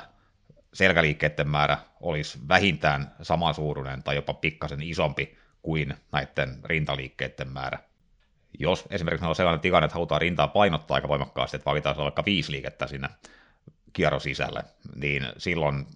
selälle olisi hyvä löytyä ainakin ne viisi liikettä, tai ehkä mieluummin kuusi liikettä. Totta kai sitten se sarjamäärä, mitä näissä liikkeessä tehdään, vaikuttaa myöskin, että jos vaikka tehdään volyymipohjaisesti rintaa siellä, että tehdään yhdessä treenissä vaikka 5-6 sarjaa, jotain penkkivariaatiota, mikä on ihan täysin mahdollinen skenaario, niin totta kai silloin tämmöinen liike itsessään edustaa ehkä kahta sellaista normaalia liikeslottia siellä, että jos se keskimääräinen tyyli on tehdä kuitenkin kolmesta neljää sarjaa per liike, niin silloin täytyy laskea, se kokonaissarjamäärä on tässä se, se ensisijaisesti vaikuttava tekijä, ei niinkään se liikkeiden määrä, mutta käytännössä pitäisi ajatella liikkeiden kautta sitä ensin, koska se nyt aika hyvin kertoo siitä, montako sarjaa me siellä tehdään. Mutta jos tämä ajatellaan ihan täysin sarjamäärien kautta, niin suurimmassa osassa mun ohjelmia, niin se rinnan työmäärä per kierto on kahdeksasta 15 sarjaan. Esimerkiksi mun henkilökohtaisessa treenissä nyt tämän syksyn on hyvin tyypillinen annostus on ollut yhdeksän työsarjaa, ja se on jaettu kolmeen liikkeeseen, kussakin näistä kolme työsarjaa. Totta kai sitten klusterisarjat heittää tähän vähän semmoinen oman muuttujansa, eli miten me lasketaan yksi klusterisarja, major reps tai muscle roundi. Yleensä mä lasken sen, että se edustaa kolmea neljää normaalia suoraa sarjaa. Tietysti myös, jos tehdään erikoistekniikoita sarjan perään vielä, niin se rasittavuudeltaan on paljon isompi kuin tavanomainen suora sarja, eikä tämä pitää myöskin huomioida, kun ajatellaan tosi kokonaissarjamäärän kautta näitä ohjelmia, että jos ne on siellä hyvin tämmöinen korkean intensiteetin tai korkean intensiivisyyden ohjelma, eli jossa viedään sarjat tappiin asti ja pääsen ylitsekin, ja meillä on siellä kahdeksan sarjaa viikon mittaan, tai verrattuna sellaiseen tilanteeseen, että meillä on kahdeksan sarjaa, jossa yhtäkään sarjaa ei viedä ihan tappiin asti, jätetään sinne selvästi varaan, niin kyllä nämä kaksi keissiä on ihan eri kokonaisrasituksen kannalta, että pelkkä sarjamäärä sellaisenaan ei kerro vielä, mutta se on yksi sellainen hyvä indikaattori ja apuväline siinä, kun tätä ohjelmaa rakennetaan paperille. Okei, mutta nyt meillä on suurin piirtein tämä strategia selvillä rinnan suhteen. Tiedetään about millaisia liikemääriä, millaisia sarjamääriä sinne kierrosisälle haluttaisiin sijoitella vähän ehkä millaista, millaisia treenitaktiikoita sen kierron sisällä missäkin kohtaa ja miten niitä liikkeitä sinne, millä periaatteella niitä lähdetään valitsemaan. Niin mennään nyt katsoa ehkä se kaikkein hauskin vaihe sitten tässä ohjelmasuunnittelussa, eli ruvetaan valitsemaan näitä varsinaisia liikkeitä ja sitten katsotaan vähän millaista tekniikkaa niissä sitten pyritään toteuttamaan siellä salilattialla. Ja jos nyt puhutaan rintatreenin tekniikosta, niin kyllä me pakostakin tässä paljolti tarkoitetaan sitten penkkipunnertamisen tekniikkaa, mutta korostan nyt sitä, että ei ole mikään varsinainen penkkipunneruksen podcast tai penkkipunneruksen erikoisjakso, eli kyllä tämä pyörii nyt edelleen sen lihaksen kasvatuskontekstin varassa, eli katsotaan siltä kantilta tätä penkkipunnertamista, jotta se tarkoittaa myös sitä, että siellä sitten käsitellään muita variaatioita myöskin aiheesta kuin pelkästään sitä tankopenkkiä, joka kyllä sekin itsessään on ihan käyttökelpoinen ja monessa tapauksessa erittäinkin tehokas työkalu myöskin sen rinnan kasvattamiseen. Ja totta kai dippi on myös erittäin pätevä, raskas moniniveliike, joka toimii tässä kontekstissa hyvin. Mutta ehkä se penkkipunnertamisen ja dippailun ykkösasia teknisessä mielessä, kun puhutaan tästä rintatreenistä, on siinä, että saataisiin lukittua meidän lavat paikalleen, mielellään myöskin paikalleen taakse ja alas, ja rutistettua ne yhteen ja pidettyä siellä. Tämä sitten onnistuu penkillä ehkä aavistuksen helpommin kuin sitten vaikka vapaata tippiä tehdessä, ja totta kai erotuksena nyt niistä yhden käden seisten tehtävistä punneruksista, jossa tarkoituksella päästetään se lapa liikkumaan, niin nyt sotketa niitä tähän sinänsä, vaan kun tämä ensisijainen liikemalli on penkkipunnertaminen ja siinä se lapojen kontrolli, äh, olkanivelen stabiilina pitäminen on se ensisijainen tekninen äh, perusta sille liikkeelle, sekä sen teholle niin kuin rinnankasvatusmielessä, että myöskin sitten sen liikkeen turvallisuudelle ja sillä, että voidaan tehdä sitä terveenä pidempäänkin. Ja tämä on jo heti semmoinen osa-alue, missä voi tulla helposti takkiin sen takia, jos meidän selkäpuolen treeniä on jollain tasolla laiminlyöty, että siellä vaikkapa lavan lähentäjälihakset, ylipäätään jopa latsit on heikommat kuin rinta, niin silloin tulee entistä vaikeammaksi myöskin saada hyvää tukea sieltä selkäpuolelta. Ja varsinkin jos tällaisessa tilanteessa vielä aletaan painottamaan sitä punnertamista ja rintatreeniä sen selkätreenin edelle, niin silloin se saattaa vaan korostaa sitä ongelmaa, eli silloin pitäisi nimenomaan panostaa siihen selkäpuolen treeniin, soutuliikkeisiin erilaisilla otteilla, että saataisiin, ja sitten myöskin ehkä tukilihasten treenaamiseen, jossa myöskin tämä sahalihaksen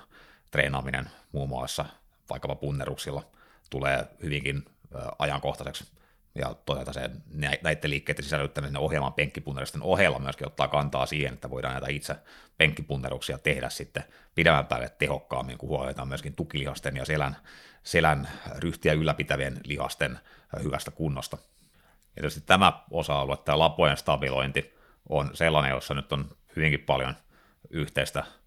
pinta-alaa niin kehorakennuspyrkimysten ja voimannostopyrkimysten välillä. Eli kummassakin tämä sama asia korostuu, mutta sitten kun mennään tähän kehorakennuspuolelle selkeästi, niin silloin myöskin on erittäin tärkeää, että pystyttäisiin maalaamaan sieltä se oikea lihas, eli rintalihas siihen liikkeeseen ensisijaisesti mukaan.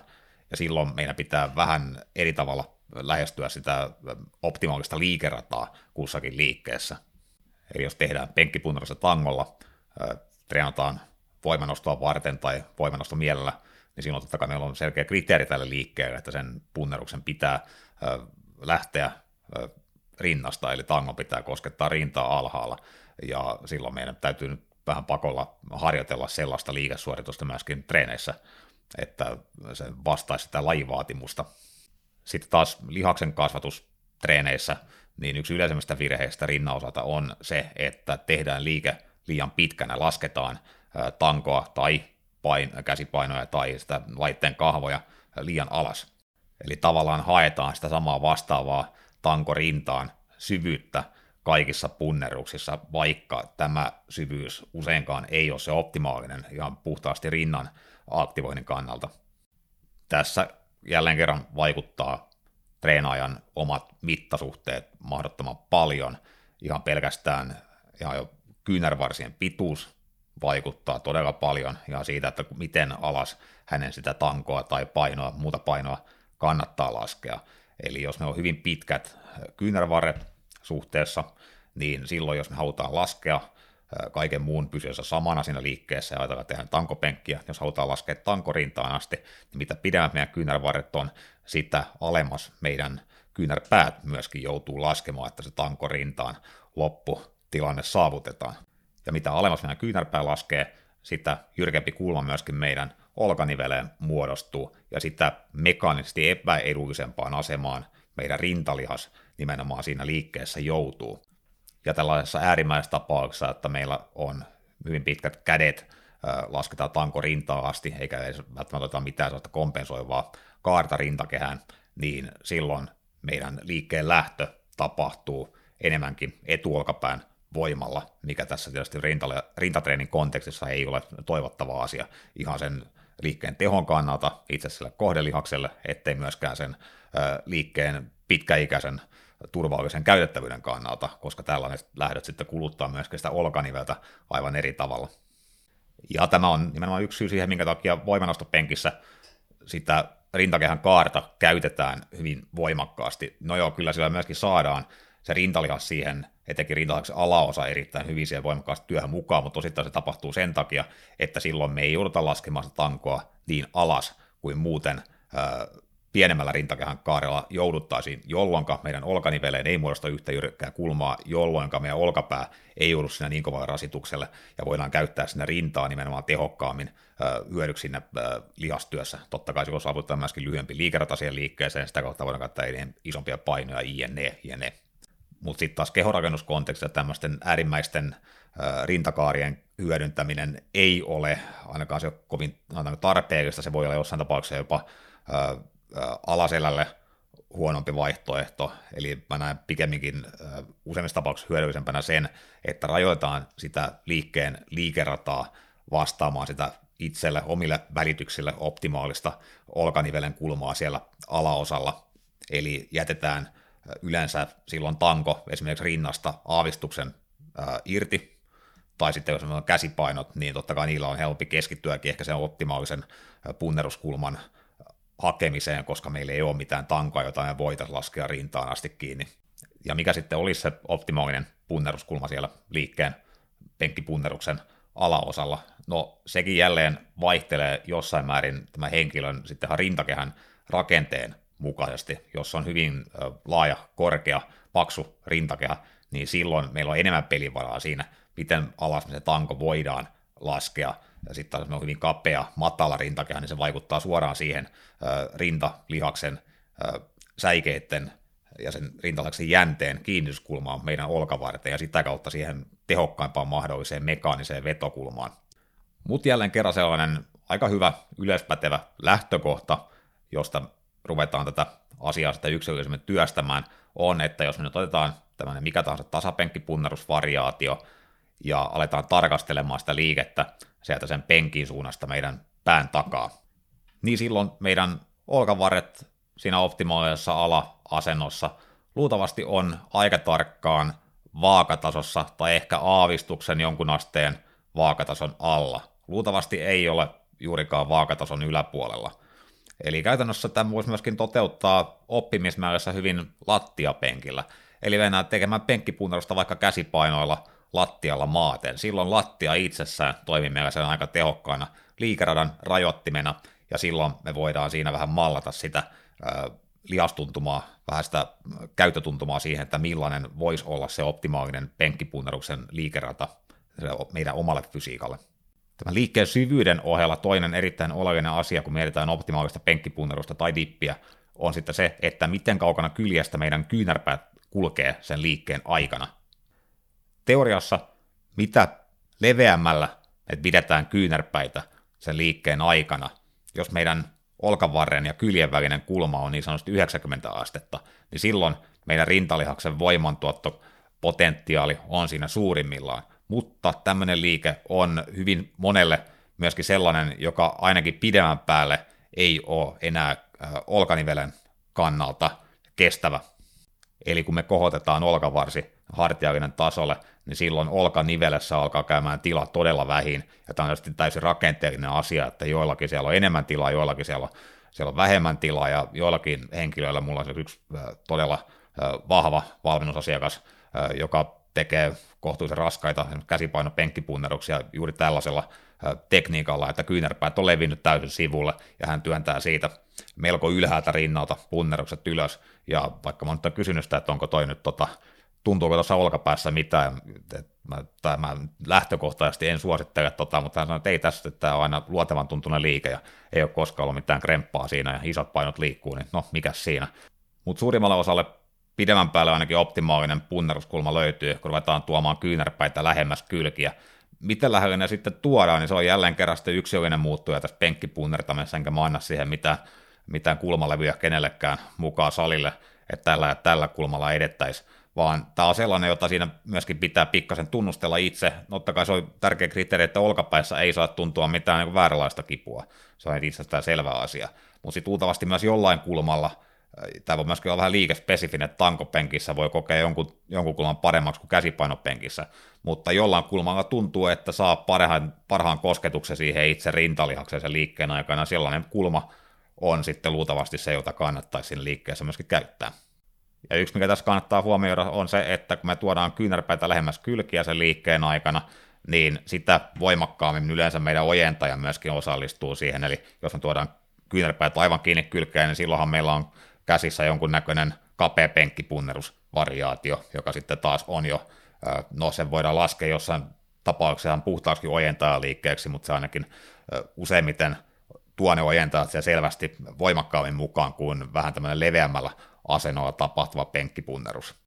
Ja aivan tosiaan otteen leveys meidän pelivälineestä on sitten se kolmas merkittävä muutto, ja totta kai nyt käsipainoilla tämä ei ehkä niinkään vaikuta tähän suoritukseen, mutta tangoilla, laitteilla, joissain dippitelineissäkin kyllä on valittavana eri levyisiä otteita, joten silloin kannattaa myöskin vähän kokeilla jälleen kerran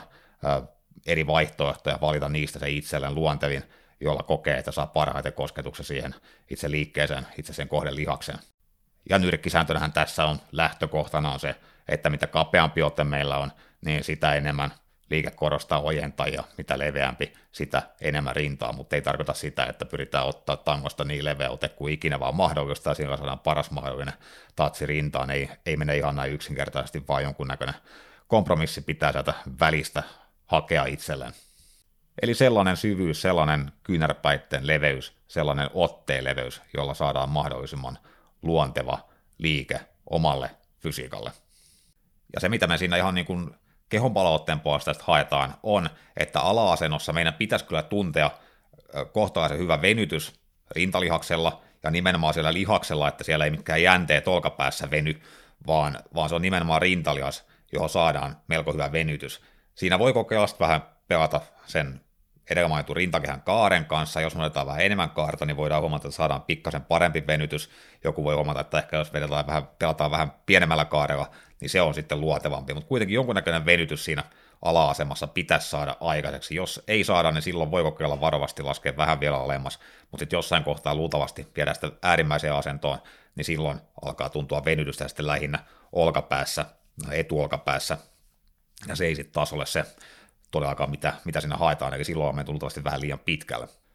Eli koitetaan saada hyvä venytys rintalihaksen liikkeen ala-asennossa, mutta kuitenkin niin, että se liike pysyy edelleen kontrollissa siellä, ja kun me tehdään siitä sitten suunnankääntö konsentriseen vaiheeseen, niin pystytään edelleen toteuttamaan se voimakkaasti rintalihaksella supistaen. Eli tavallaan me ei hukata sitä rintalihaksen tuntumaa sen liikkeen pohjalla, mikä helposti tapahtuu silloin, jos me tehdään se liian syvän. Ja jotta tämä onnistuu, niin edelleen se lapatuki on ensimmäisen tärkeä, eli, eli olkapäät täytyy pysyä stabiilina alas taakse lukittuina. Yksi merkittävä lisähyöty siitä, että jos vaikkapa tankopunnerusta tehdään tällä ajatuksella, eli yritetään hakemaan se itselle optimaalinen, rintalaksella optimaalinen punneruskulma alhaalla, ja mikä usein tarkoittaa sitä, että tanko jätetään jonkun sentin, voi olla jopa useampikin sentti, vajaaksi rinnalta. Jälleen tämä on täysin riippuvainen luultavasti lähinnä sen henkilön käsien pituudesta, niin silloin me myöskin, meillä ei ole sitä houkutusta siinä, että me ruvettaisiin pompauttamaan sitä tankoa rinnalta, vaan me joudutaan tekemään se liikkeen kääntö eksentrisestä konsentriseen vaiheeseen, tekemään se kontrolloidusti ja nimenomaan rintalihaksen voimalla. Eli meillä ei ole mitään mahdollisuutta käyttää sitä elastista energiaa siitä meidän rintalastasta, mikä on aina houkutuksena, jos me tehdään todellakin se tankopenkki rintaan asti. Ja tämä on sitten yksi tehotekijä siinä, minkä takia käsipainot on. Monesti, mä katson, että ne on se kaikkein paras työkalu penkkipunneruksiin. Ja yksi on just tämä, että me saadaan, no ensinnäkin me saadaan niitä hyvin vapaa liikerata, eli meidän ote käsipainosta voi elää sen toiston aikana, me voidaan valita sieltä vähän neutraalimpaa, vähän enemmän myötäotetta, mikä meille tuntuukin luontevammalta, mutta meillä ei kuitenkaan niissä ole mitään tankoa, mikä olisi sellainen kiinnekohta meillä, mikä meidän pitäisi laskea johonkin tiettyyn kohtaan asti, vaan me voidaan keskittyä paremmin siihen, että oikeasti tunnetaan se rinta, rinnan venytys siellä, voidaan hakea se optimaalinen ö, nivelkulma siellä liikkeen pohjalla ja sieltä hallitusti kääntää se punnerus ylöspäin. Ja niin kuin tuolle aiemmin tuli mainittua, niin hammertanko on erittäin hyvä kompromissi tavallisen suoran tangon ja käsipainojen välillä, ja saadaan aika paljon molempien ö, hyötyjä siihen yhteen liikkeeseen, eli saadaan pikkasen enemmän pelivaraa meidän otteen suhteen, saadaan yleensä äh, hieman luontevampi ote niistä joistain, niistä niissä on useampia, onko kolme tai neljä kappaletta vaihtoehtoisia oteleveyksiä, ja saadaan edelleen sitten totta kai kaikki tango-liikkeen edut, esimerkiksi progression hieno jakasuuden kannalta, näitä nyt on käsitelty sitten jo muuallakin erikseen, eli ne ei ole mitenkään rintaspesifisiä asioita, eli tankoliikkeellä saadaan aina paljon – paljon hienojakoisemmat, paljon tarkemmat progressiot pienten levyjen kanssa askarreltua kuin käsipainoilla, jossa hyppäykset on aina, puhutaan parhaimmillaankin kahden ja puolen kilon hyppäyksistä painojen välillä. Mutta sanoisin silti, että suurimmassa osassa mun ohjelmia, no tämä ei ole mikään 90-10 tyyppinen ero, vaan pikemminkin ehkä 60-40 tyyppinen, niin pyrin hyödyntämään kyllä käsipainoja siinä kaikkein raskaimpana pääasiallisena rinnan kasvatusliikkeenä – jos vaan salilla on tarjolla ensinnäkin riittävän isoja, riittävän laadukkaita käsipainoja, jossa vielä mielellään sitten järkevät painohyppäykset tai niin järkevät kuin mahdollista, niin silloin niitä kyllä pyritään mielellään hyödyntämään. Totta kai käsipainojen ehkä se selkein trade-offi on myöskin se asentoon menon vaikeus. Tästähän tein taannoin YouTube-kanavalle oman tutoriaalivideonsakin, jossa käsittelin paria eri vaihtoista tyyliä, millä tätä ongelmaa voi lähestyä, ja se kannattaa ilman muuta katsoa. Laitan sen linkkinä tämän videon tietoihin myöskin. Aivan erityisesti silloin, jos meillä on jo jonkunasteisia olkapääongelmia, kenties juuri penkkipunneruksesta tulleita olkapääongelmia, niin silloin käsipainopunnerukset usein on ainoa jäljellä oleva keino tehdä raskaita punneruksia, että tankopunnerukset kerta kaikkiaan, no hammertanko saattaa mennä, saattaa olla menemättä, mutta varsinkin suoratanko voisi olla täysin pois laskuista, ja varsinkin sellaisessa tapauksessa vielä, jos se rinnan kehittyminen on ongelma. Ja usein silloin, varsinkin kun miespuolista treenaista puhutaan, niin kyllä se penkkipunneruksen mahdollisuudet on jossain kohtaa treeniuraa jo kokeiltu aika kattavasti, että jos, jos se penkkipunnertamalla, no totta kai tekniikka vaikuttaa siinä, että penkkipunneruksia on monen näköisiä kyllä, mutta usein tarkoittaa myös sitä, että jos meillä on esimerkiksi äh, rinta on suhteessa heikosti aktivoituva lihas siellä ojentajien äh, vaikkapa varjossa, niin silloin meillä voi tankopenkkipunneruksella on vaikea päästä vaan käsiksi lihakseen, eli silloin käsipainolla todennäköisemmin löydetään sieltä ratkaisu siihen ongelmaan. Mutta tosiaan myöskin tippi eri variaatioineen lisäpainoilla tehtynä on erittäin toimiva raskas punnerusliike rinnalle. Siinä olkapäiden stabilointi on ehkä aavistuksen hankalampaa kuin meillä on sitä penkin tukea meidän selän takana, mutta siinäkin se on yhtä lailla tärkeää, ettei päästä olkapäitä soutamaan siinä liikkeessä. Myöskin dipissä ehkä vielä korostuu se, että me mielellään haluttaisiin laskea se liike äh, hieman pidemmäksi, kuin meidän rintaliaksen kannalta olisi optimaalista, meidän olkapäitten kannalta olisi terveellistä, eli siinä myöskin korostuu vielä entisestään tämä hallittu eksentrinen vaihe siellä liikkeessä ja hallittu suunnankääntö siellä pohjalla. Ja totta kai se on se liike, jolla me päästään kohdennetuimmin käsiksi nimenomaan niihin kylkiluihin kiinnittyviin alarinnan säikeisiin. Mutta myöskin sitten erityisesti levyillä kuormitettavat punneruslaitteet voi olla erittäinkin käyttökelpoisia jopa kaikkein raskaimpaan rintatreeniin. Usein totta kai pitää ehkä olla sellainen laite, jossa on jonkunnäköinen jalkavipu, esimerkiksi tuolla meidän salilla on toi Davidin vinopenkki, vipuvarsipunneruslaite, jossa pystyy jalkavivun avulla potkaisemaan kohtuu raskaatkin painot suorille käsille helposti, niin erittäin vaivatonta tehdä raskaampiakin punneruksia ja saadaan taas kaikki tankoliikkeiden edut, eli saadaan hyvin hienojaikainen vapaa progressio painolevyjen kanssa. Ja sitten saadaan myöskin ei ole sitä käsipainojen asentoon saamisen ongelmaa, monesti myöskin liikerata näissä laitteissa on myöskin pikkasen ergonomisempi, eli yleensä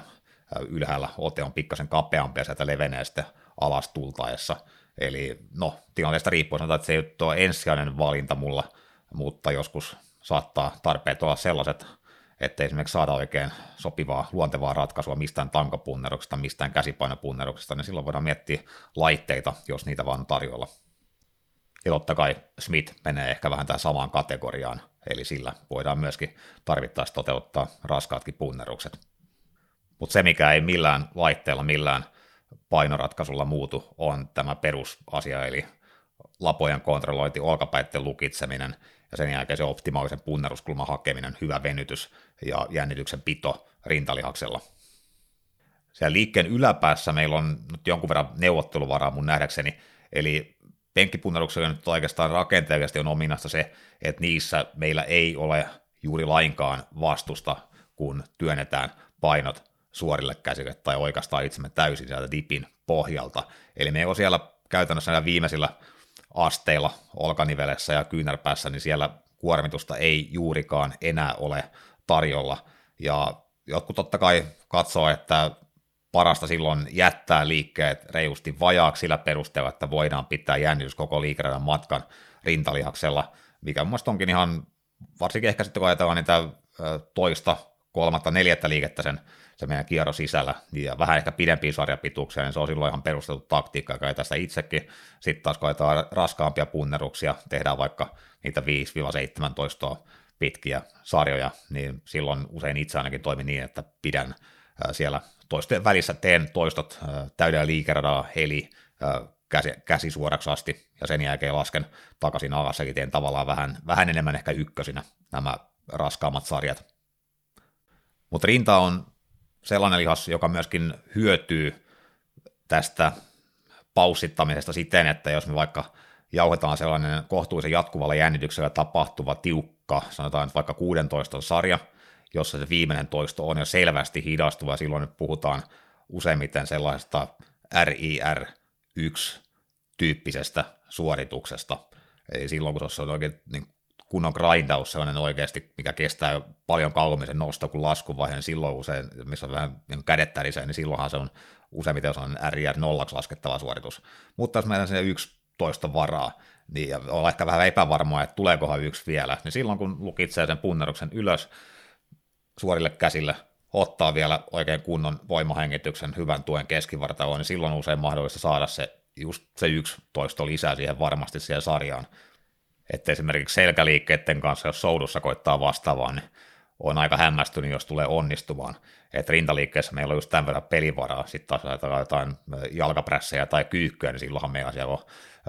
paljon enemmän vielä sitä pelivaraa, että voidaan tällä tavalla hapettamalla pidentää niitä sarjoja aika mielenkiintoisella tavalla hyvinkin pitkiksi, mutta rinnalla siellä on se yksi, maks 12 reservissä käyttää tällä, tällä tekniikalla, että jos tekee jatkuvalla jännityksellä ja silti jos halutaan sitä sarjaa vähän pidentää vielä sitten vähän niin kuin puolittaisena tehokeinona, niin silloin tämä lukottaminen ja voimahengittäminen on siinä korteissa.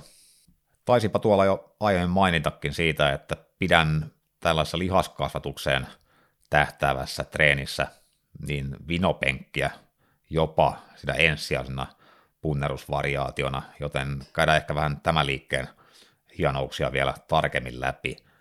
Ja yksi melko yleinen virhe, mitä näen vaikkapa uuden valmennusasiakkaan tekevän vinopenkissä on se, että se penkin kulma on vähän liiankin vino, eli se saattaa olla jopa 45 asteen kulmassa pystyssä tai lähellä sitä, ja silloin se on usein liikaa, jotta meidän äh, rinta siinä pystyy toimimaan optimaalisella tavalla, vaan se alkaa kaatua jo suurimmaksi osaksi etuolkapään treenaamisessa, eli puhutaan silloin jonkunnäköistä loivasta pystypunnerusvariaatiosta pikemminkin kuin penkkipunneruksesta. Ja usein optimaalinen vinopenkin kulma on melkein sellainen niin kuin matalin tarjolla oleva, mutta kuitenkin vielä vinopenkkikulma, mikä vaikka säädettävässä penkissä on. Eli hyvinkin loiva, eli juuri vaan sen verran saadaan yläkroppaa pikkasen irti sieltä lattian tasosta vaakatasosta, niin se riittää siihen, että saadaan jo ohjattua sitä rasitusta selkeästi enemmän sinne solisuuhun kiinnittävillä säikeillä. Totta kai jälleen melko yksilöinen asia kyseessä, mutta tässä voi sitten omaa kehon palautettaan kuunnella myöskin siinä, että jos aletaan nostamaan sitä penkin kulmaa ylemmäs ja ylemmäs, niin jossain kohtaa varmasti aletaan tuntemaan, että se venytys, mikä siinä liikkeen aikana pohjalla koetaan, se alkaa siirtymään olkapäälle. Tämä on vähän siinä hankala asia juuri, että sitä siirtymä, se on aika portaaton, kuten nämä, nämä näiden kahden lihaksen säikeiden kiinnityskin siinä solisuun matkalla on, kuten sinne ihan alussa jo koitettiin omakätisesti havainnoida, niin sitä ei välttämättä aina huomaa siinä niin selvänä, että milloin se rasitus siirtyy enemmän sinne olkapäälle, että sen taas täytyy olla vähän itselleen kriittinen ja tarkkana siinä, että, että onko tässä nyt oikeasti kyse rinnan venymisestä vai onko tässä nyt olkapää, mikä venyy ja ottaa rasitusta kannettavakseen tällä kulmalla joskus, jos meillä on salilla kiinteät vinopenkkipaikat, niin silloin saattaa olla niin, että meillä ei ole siinä tarjolla edes tarpeeksi loivaa vinopenkkiä. Silloin me voidaan pikkasen kompensoida sitä penkin tarjoamaa kulmaa sillä, että otetaan pikkasen ronskimpi kaari penkillä, jolloin me sitten käytännössä saadaan kuitenkin luotua sinne rintakehään sellainen vinopenkkiä vastaava skenaario, vaikka se penkki itsessään olisikin aika jyrkässä kulmassa, niin silti se meidän lihaks, lihassäikeiden kulma siihen vastukseen nähden on, on sitä, mitä haetaan. Mutta vielä kootusti, rinnan kasvattaminen punnertamalla perusasiat, eli olkapäät alhaalla takana, lukittuna paikalleen, kontrolloitu lasku, ei liian syvälle, jännitys koko ajan rintalihaksella, hyvä venytys liikkeen alaosassa, kontrolloitu lähtö, ylöspäin rintalihaksia supistaen. Tarvittaessa hapetuspaussi ylhäällä tiukan sarjan lopussa. Liikkeiden valinta oman mieltymyksen mukaan, mitkä liikkeet on ensinnäkin tarjolla, mitkä on itse luontevia toteuttaa niin, että niissä pystyy sitten myöskin toteuttamaan raskasta progressiivista harjoittelua. Ja myös vähän ajatusta sillä, ettei valita sinne näennäisesti eri liikkeitä, mutta jotka kuitenkin treenaa rintaa melko lailla samasta nivelkulmasta se aktivoi melko lailla samoja lihassäikeitä ensisijaisesti. Eli jos meillä on siellä penkkipunnerustangolla, käsipaino penkkipunnerustangolla ja sitten vaikka vielä rintapunneruskone kolmantena liikkeenä, joka kohdistuu jälleen kerran rintaa sitten tasapenkkikulmasta, niin luultavasti olisi parempi valinta, että meillä olisi vaikka sitten se tankopenkki perustasapenkki tangolla, sen jälkeen vinopenkki käsipainolla ja sen jälkeen vaikkapa vielä no esimerkiksi alavistopenkki tangolla. Siinäkin on se kolme selkeästi eri kulmasta lihakseen kohdistuvaa liikettä. Ja tässä se meidän rintatreenin kivijalka onkin jo aika pitkälti kasassa. Eli kun me tehdään siellä teknisesti hyviä punneruksia, vähän vaihtelevista kulmista, ehkä vähän vaihtelevilla työvälineillä, ja päästään pitkän ajan kuluessa lisäämään työmäärää päästään lisäämään vastuksen määrää, niin kyllä me silloin ollaan aika hyvissä lähtöasemissa, jos ajatellaan jo lihaskasvua. Ja sitä voidaan sitten ruveta täydentämään sopivasti valituilla edistävimmillä liikkeillä, joita katsotaan seuraavaksi. Eli yksi sellainen edistävien liikkeiden yleinen käyttötarkoitus oikeastaan millä tahansa isommalla lihasryhmällä on, joilla nyt on valittavissa sekä hyviä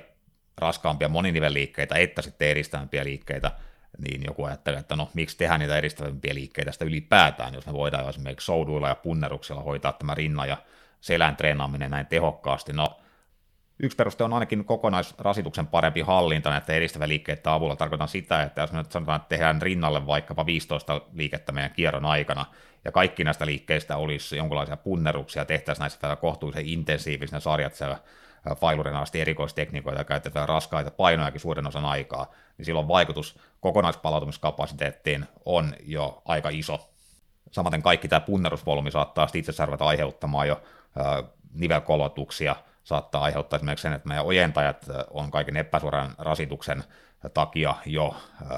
jonkun verran enemmän rasittuneet kuin ehkä halutaan, että ne olisi, jos halutaan vaikka, että ne olisi freesinä jossain toisessa treenissä tai haluttaisiin niin ehkä pikemminkin paremmin kontrolloida sitä ojentajan rasitusta kuin että se tulisi sieltä näin suurelta osin epäsuorasti tämän rintatreenin kautta. Niin tässä mielessä eristävillä liikkeillä on ihan perusteltua kattaa tietty osa siitä rinnan kokonaistreeniannoksesta sen kierron sisällä koska silloin me saadaan edelleen luotua se kaikki haluttu rasitus sinne kohdelihakselle, mutta vältetään kuitenkin ainakin osittain kaikki nämä epäsuorarasituksen ja sitä kokonaispalautumiskapasiteetin rasittamisen ongelmat plus kaikki mahdolliset äh, nivelkootukset, mikä mahdollisesti aiheutuu siitä liiallisesta punnerusvolyymista. Sitten toinen hyvä peruste, mikä koskee varsinkin rintaa, on se, että edistävimmällä liikkeellä ja ehkä näillä vähän erikoisemmilla liikkeillä, esimerkiksi yhden käden punneruksilla, näillä pullovereilla, jne. etunäpunneruksilla, joita tuossa aiemmin käsiteltiin, niin näillä voidaan kattaa tavallaan näitä katvealueita, joita nämä meidän perinteisemmät raskaammat punnerukset sinne ohjelmointiin jättää. Ja näistähän tulikin nyt mainittu aiemmin jo muun muassa tämä sahaliaksen heikompi aktivointi näissä lavat lukittuina tapahtuvissa punneruksissa. Mutta kaikille punneruksille, jopa näille yhdenkäinen punneruksilla on tyypillistä se, että niiden vastuskäyrä painottuu hyvin voimakkaasti sinne liikkeen venytyspäähän, eli pitkille lihaspituksille. Vastaavasti lyhyet lihaspituudet, eli se liikkeen supistuspää, niin se jää paljon vähäisemmälle kuormitukselle, kuten tuolla aiemmin jo sivuttiin siinä, että me voidaan tosiaan hyödyntää tätä silloin, kun me halutaan tehdä tai pidentää voimahengityspausilla vaikkapa venkkipunnerussarjaa sillä yhdellä ratkaisevalla toistolla niin tämä on myöskin sitten haitta siinä mielessä, että meillä jää se supistuspään kuormitus hyvin vähäiseksi suhteessa siihen meidän kokonaispunnerusvolyymiin. Ja tässä on sellainen yksi, no jossain määrin ihan yleinenkin peruste, mutta varsinkin rinnan tapauksessa erittäin hyvä peruste hyödyntää niitä edistäviä liikkeitä. Eli no, taktisesti paikkaamaan näitä punneruksien jättämiä aukkoja tässä liikkeen vastuskäyrässä. Ja näin ollen aika pitkälti kun valitsen edistäviä liikkeitä treeniohjelmaan, niin pyrin suosimaan sellaisia edistäviä rintaliikkeitä, jotka nimenomaan korostaa meidän supistusvaiheen rasitusta. Tällä perusteella esimerkiksi äh, perinteiset äh, rintavippunostot käsipainolla aika harvoin löytää tietää mun ohjelmiin. Kyllä ne joskus siellä on, mutta ne ei ole niin tässä roolissa ensisijainen valinta just tällä perusteella. Eli jos me tehdään rintavippunosta vapaalla painolla, niin silloin meillä on edelleen se sama sokeapiste liikkeissä kuin meillä olisi punneruksessakin. Eli meillä on hyvin paljon rasitusta siellä, kun meidän kädet on levinneenä sivulle, ja meillä on venytys rintalihaksella, meillä on niissä liikkeissä erityisen hyvä venytys rintalihaksella, mutta kun tuodaan kädet suorana pään päälle, niin silloin meitä katoaa siitä oikeastaan kaikki vastus, ja me ei saada sitä lyhyttä lihaspituutta enää kuormitettua tehokkaasti. Mutta jos me tehdäänkin tämä sama rintavipunosto, mutta käytetään työkalun taljaa, niin silloin meillä on erittäin hyvät mahdollisuudet ensinnäkin ihan muokata sitä liikettä, sitä vastuskäyrää meidän omalla sijoittumisella siihen taljaan nähden, mutta me voidaan muokata siitä just sellainen liike, joka korostaa nimenomaan sitä supistuspäärasitusta. Me voidaan tehdä sitä liikkeestä sellainen, että se rasitus on suurimmillaan juuri eikä melkein siinä supistuksessa. Ja tässä kohtaa ehkä kaikkien fyysikoiden kannattaa hakea paperipussia valmiiksi hollille, koska nämä selitykset saattaa olla aika kansantajuisia. Mutta kun ajatellaan sitä, että missä kohtaa, vaikkapa taljavipunostossa tai missä tahansa taljaliikkeessä, meillä on kaikkein suurin vastus siinä liikkeessä, niin se löytyy siitä asemasta, jossa meidän taljan vaijerin ja meidän kyynärvarren välinen kulma on 90 astetta. Tarkoittaa siis käytännössä sitä, että jos me vaikka tehdään sitä perinteistä crossover-vipunostoliikettä ristitaljassa, tai sellainen hypoteettinen esimerkki, jos siellä joskus mahtuisi tekemään, kun se on aina varattu, mutta jos siinä mahtuisi tekemään leikisti, niin silloin, jos me mennään seisomaan sen taljan etupuolelle, eli se meidän vetopiste menee, jää tuonne meidän selkäpuolelle, ja tuodaan sieltä ne kahvat tuohon eteen, supistusasemaan, niin silloin sen vaijerin kulma ja meidän kyynärvarren kulma menee melkein kokonaan kiinni. Eli se on se perinteinen tapa tehdä crossoveria. Se on mielestäni vähän huono tapa, koska jälleen kerran me nähdään, että siinä liikkeessä se meidän rasitus on enemmän siellä venytyspäässä. Kun me tullaan siihen supistukseen, niin me on ihan sama ongelma kuin punneruksessakin. Eli me hukataan sieltä suurin osa siitä voimantuotosta. Eli vastuus on siinäkin, ihan kuten punneruksessa, on tavallaan meidän suorien käsien varassa siinä hyvässä nivelkannatuksessa. Ei me jouduta hirveästi tekemään työtä rintalihaksella, jotta me pidetään ne kahvat siinä asemassa. Mutta nyt siinä meidän mielikuvitustaljassa, niin ruvetaan pakittamaan. Pidetään edelleen se liikkeen loppuasento, se supistettu asento päällä, mutta ruvetaan tulemaan taaksepäin. Sieltä, jolloin tapahtuu se, että jatkuvasti meidän kyynärvarren ja vaijerin välinen kulma kasvaa, ja samalla me jo tunnetaan siinä hyvin kuinka se liike muuttuu vaikeammaksi, eli me joudutaan ponnistelemaan ja nimenomaan supistamaan rinnalla voimakkaammin, jotta me saadaan pidettyä ne meidän kahvat siellä loppuasennossa. Ja siinä kohtaa, kun meidän taljan kahvat on samalla linjalla kuin taljan vetopiste, niin siinä kohtaa myöskin meidän vaijerin kyynärvarren kulma on suurimmillaan tässä liikkeessä, ja silloin myöskin rintalihaksen voimantuotto nimenomaan supistusasemassa on suurimmillaan. Ja tämä on se mun nähdäkseni lähtökohtainen asema, josta lähdetään hakemaan sitä optimi taljavipunostoa. Jos on yhtään hankaluuksia saada silti rintaa aktivoituu tässä kyseisessä liikkeessä, joka on kyllä yksi parhaista keinoista sitä aktivaatiota hakea, nimenomaan nämä supistusta korostavat liikkeet, koska lähtökohtaisesti aina, jos meillä on vaikeuksia saada tatsia johonkin tiettyyn lihakseen, oli se selkä tai rinta tai, tai vaikka pohjekin, niin lähdettäisiin hakemaan sitä oikeanlaista tuntumaa nimenomaan supistuspäätä korostamalla, että hyvin voimakkaat venytykset pyrkimässä hyvin pitkään liikerata aika sisältää sekä venytykset että supistuksen, niin joo, se on lopulta kyllä, kun se saa toimimaan, niin se on erittäin tehokas, mutta alkuun se voi olla liian vaikea hallita se kohdelihas sen koko liikeradan matkalle, eli lähdetään painottaa se supistuspäätä, ja rinnan tapauksessa muun muassa ihan yhdellä kädellä tehtävä taljavipunosto on hyvin tehokas liike. Eli kun tehdään yhdellä kädellä, niin voidaan käyttää, kuten siinä meidän aiemmassa esimerkissä niistä vapaata kättä sen kohdelihaksen maalaamiseen. Voidaan tunnustella siellä sekä, että supistuuko se lihas nyt ylipäätään ja myöskin, että mikä osa siinä supistuu, koska taljavipunostossa on se etu, että kun meillä on, jos meillä on korkeussedettävä talja, niin voidaan myöskin varioida sitä meidän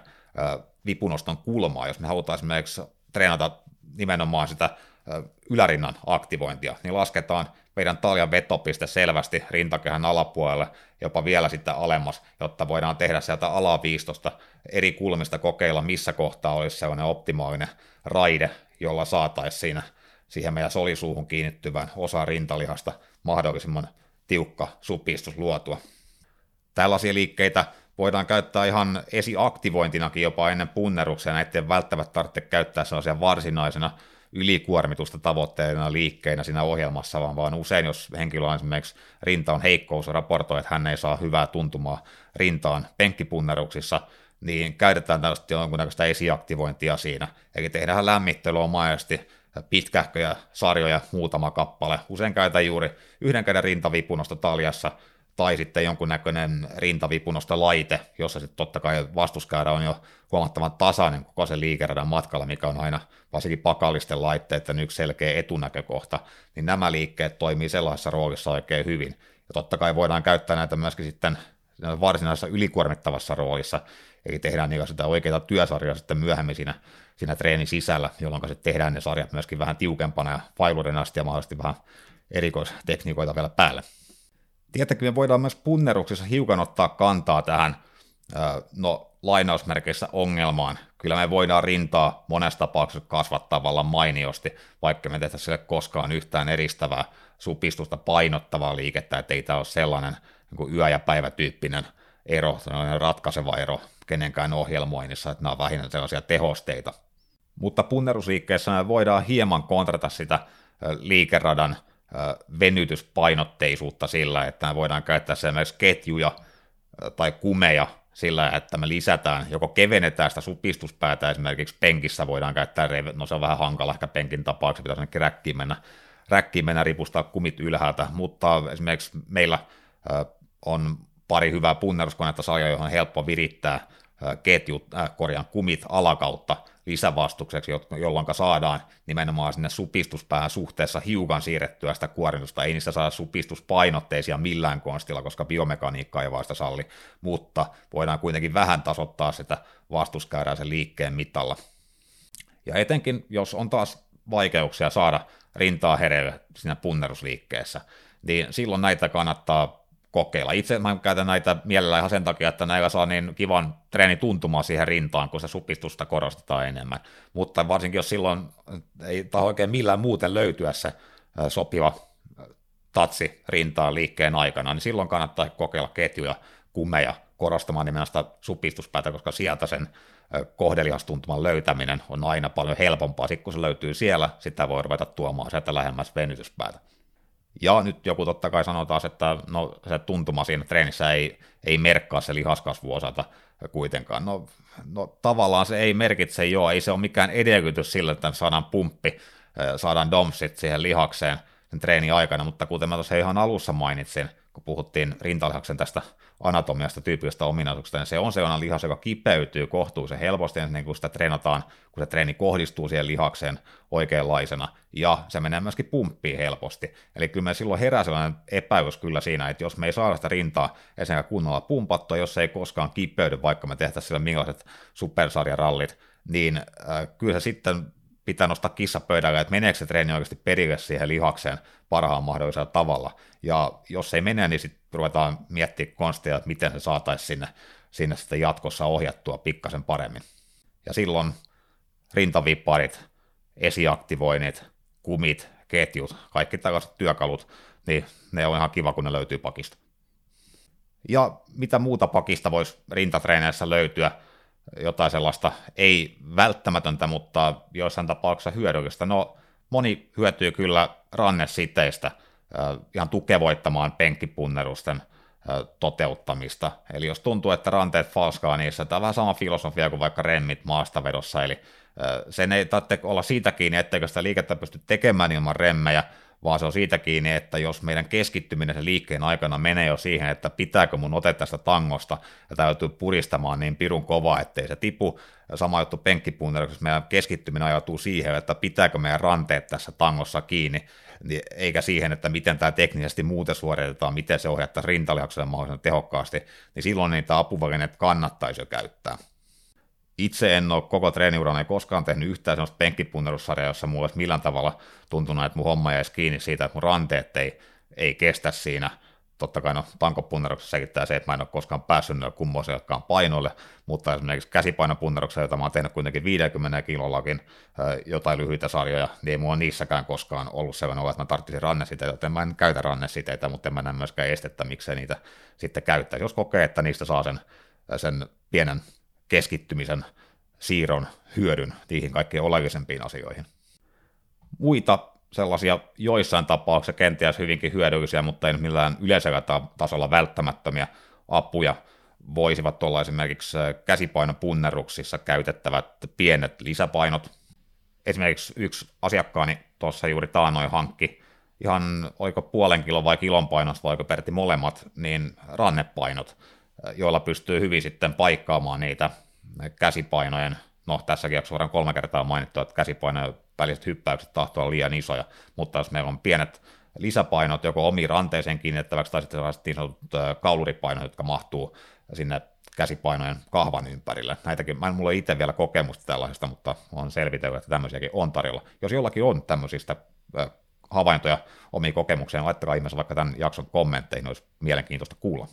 jos on täysmetalliset kässärit, niin magneettipainotkin saattaisi olla ihan käyttökelpoinen ratkaisu. Ja sitten tietysti, no, punnerusliikkeiden lisäkuormittaminen kuminauheen avulla on tietysti asia erikseen. Yleensä salilta löytyykin tämmöisiä vähän kevyempiä, niitä lenkkimäisiä kuminauhoja tätä tarkoitusta varten, mutta jos kokee varsinkin yhden käden punnerukset hyödyllisiksi omassa arsenaalissaan, niin sitten voi suositella ehkä jonkunnäköisiä oikeasti järeitä, se kahvallisia vastuskuminaalisysteemejä, joilla sitten pystyy toteuttamaan esimerkiksi nämä punnerusliikkeet melko mielekkäällä tavalla siten, että se vastuskäydä liikkeen aikana on sitten hyvinkin tasainen. Siksi mulla on nämä Podilastiksin systeemit, jotka nyt on muutamassakin jaksossa esiintynyt YouTube-kanavalla, niin niiden kanssa pystyy esimerkiksi tekemään varsin raskaitakin yhden käden punnerussarjoja, miksei kahdella kädelläkin. Eli jos jossain sitten vaikka joutuisi, sanotaan, että tulisi joku, joku rutta tai joku, niin, niin joutuisi treenaamaan himassa, niin silloin ne on varsinkin kovasti hyödylliset siinä tarkoituksessa, mutta jopa sen ihan ulkopuolella normaalisti salillakin treenatessa, niin ihan vaan mausteeksi saattaa jossain kohtaa olla oikein mielekkäät. Ja viimeisenä irtovihjänä tarjoaa vielä sitä, että jos te itseni tavoin kärsitte siitä, että jalat on penkkipunneruksessa kiusallisesti 5 senttiä liian lyhyet, jotta ylettys kantapäät lattiaan asti, niin painonnosta kengillä saa kudottua sopivasti sen puuttuvan välimatkan umpeen ja saa tällättyä koko jalkapohjan tukevasti kiinni sen lattiaan ja siitä sitten on mahdollista muodostaa kohtuullisen hyvä tukeva punnerusasento. Mutta näin se alkaa olla näköjään jo kohta pari tuntia puhuttu pelkästä penkkipunnertamisesta. Eli jos tämä trendi jatkuu, niin selän parissa vierähtääkin sitten varmaan koko ilta. Ja katsotaan, voi hyvin olla, että selkä olisi seuraava looginen, looginen jakso tässä lihasryhmäsarjassa. Sen suhteen täytyykin tuohon käsikirjoitukseen panoutua erityisen huolellisesti, että vaan päättää, että mitä lihaksia siinä sitten ylipäätään käsitellään kerralla, että onko se pelkät latsit vai laitaanko sinne kaikki mahdolliset suunnikkaan alaosatkin mukaan.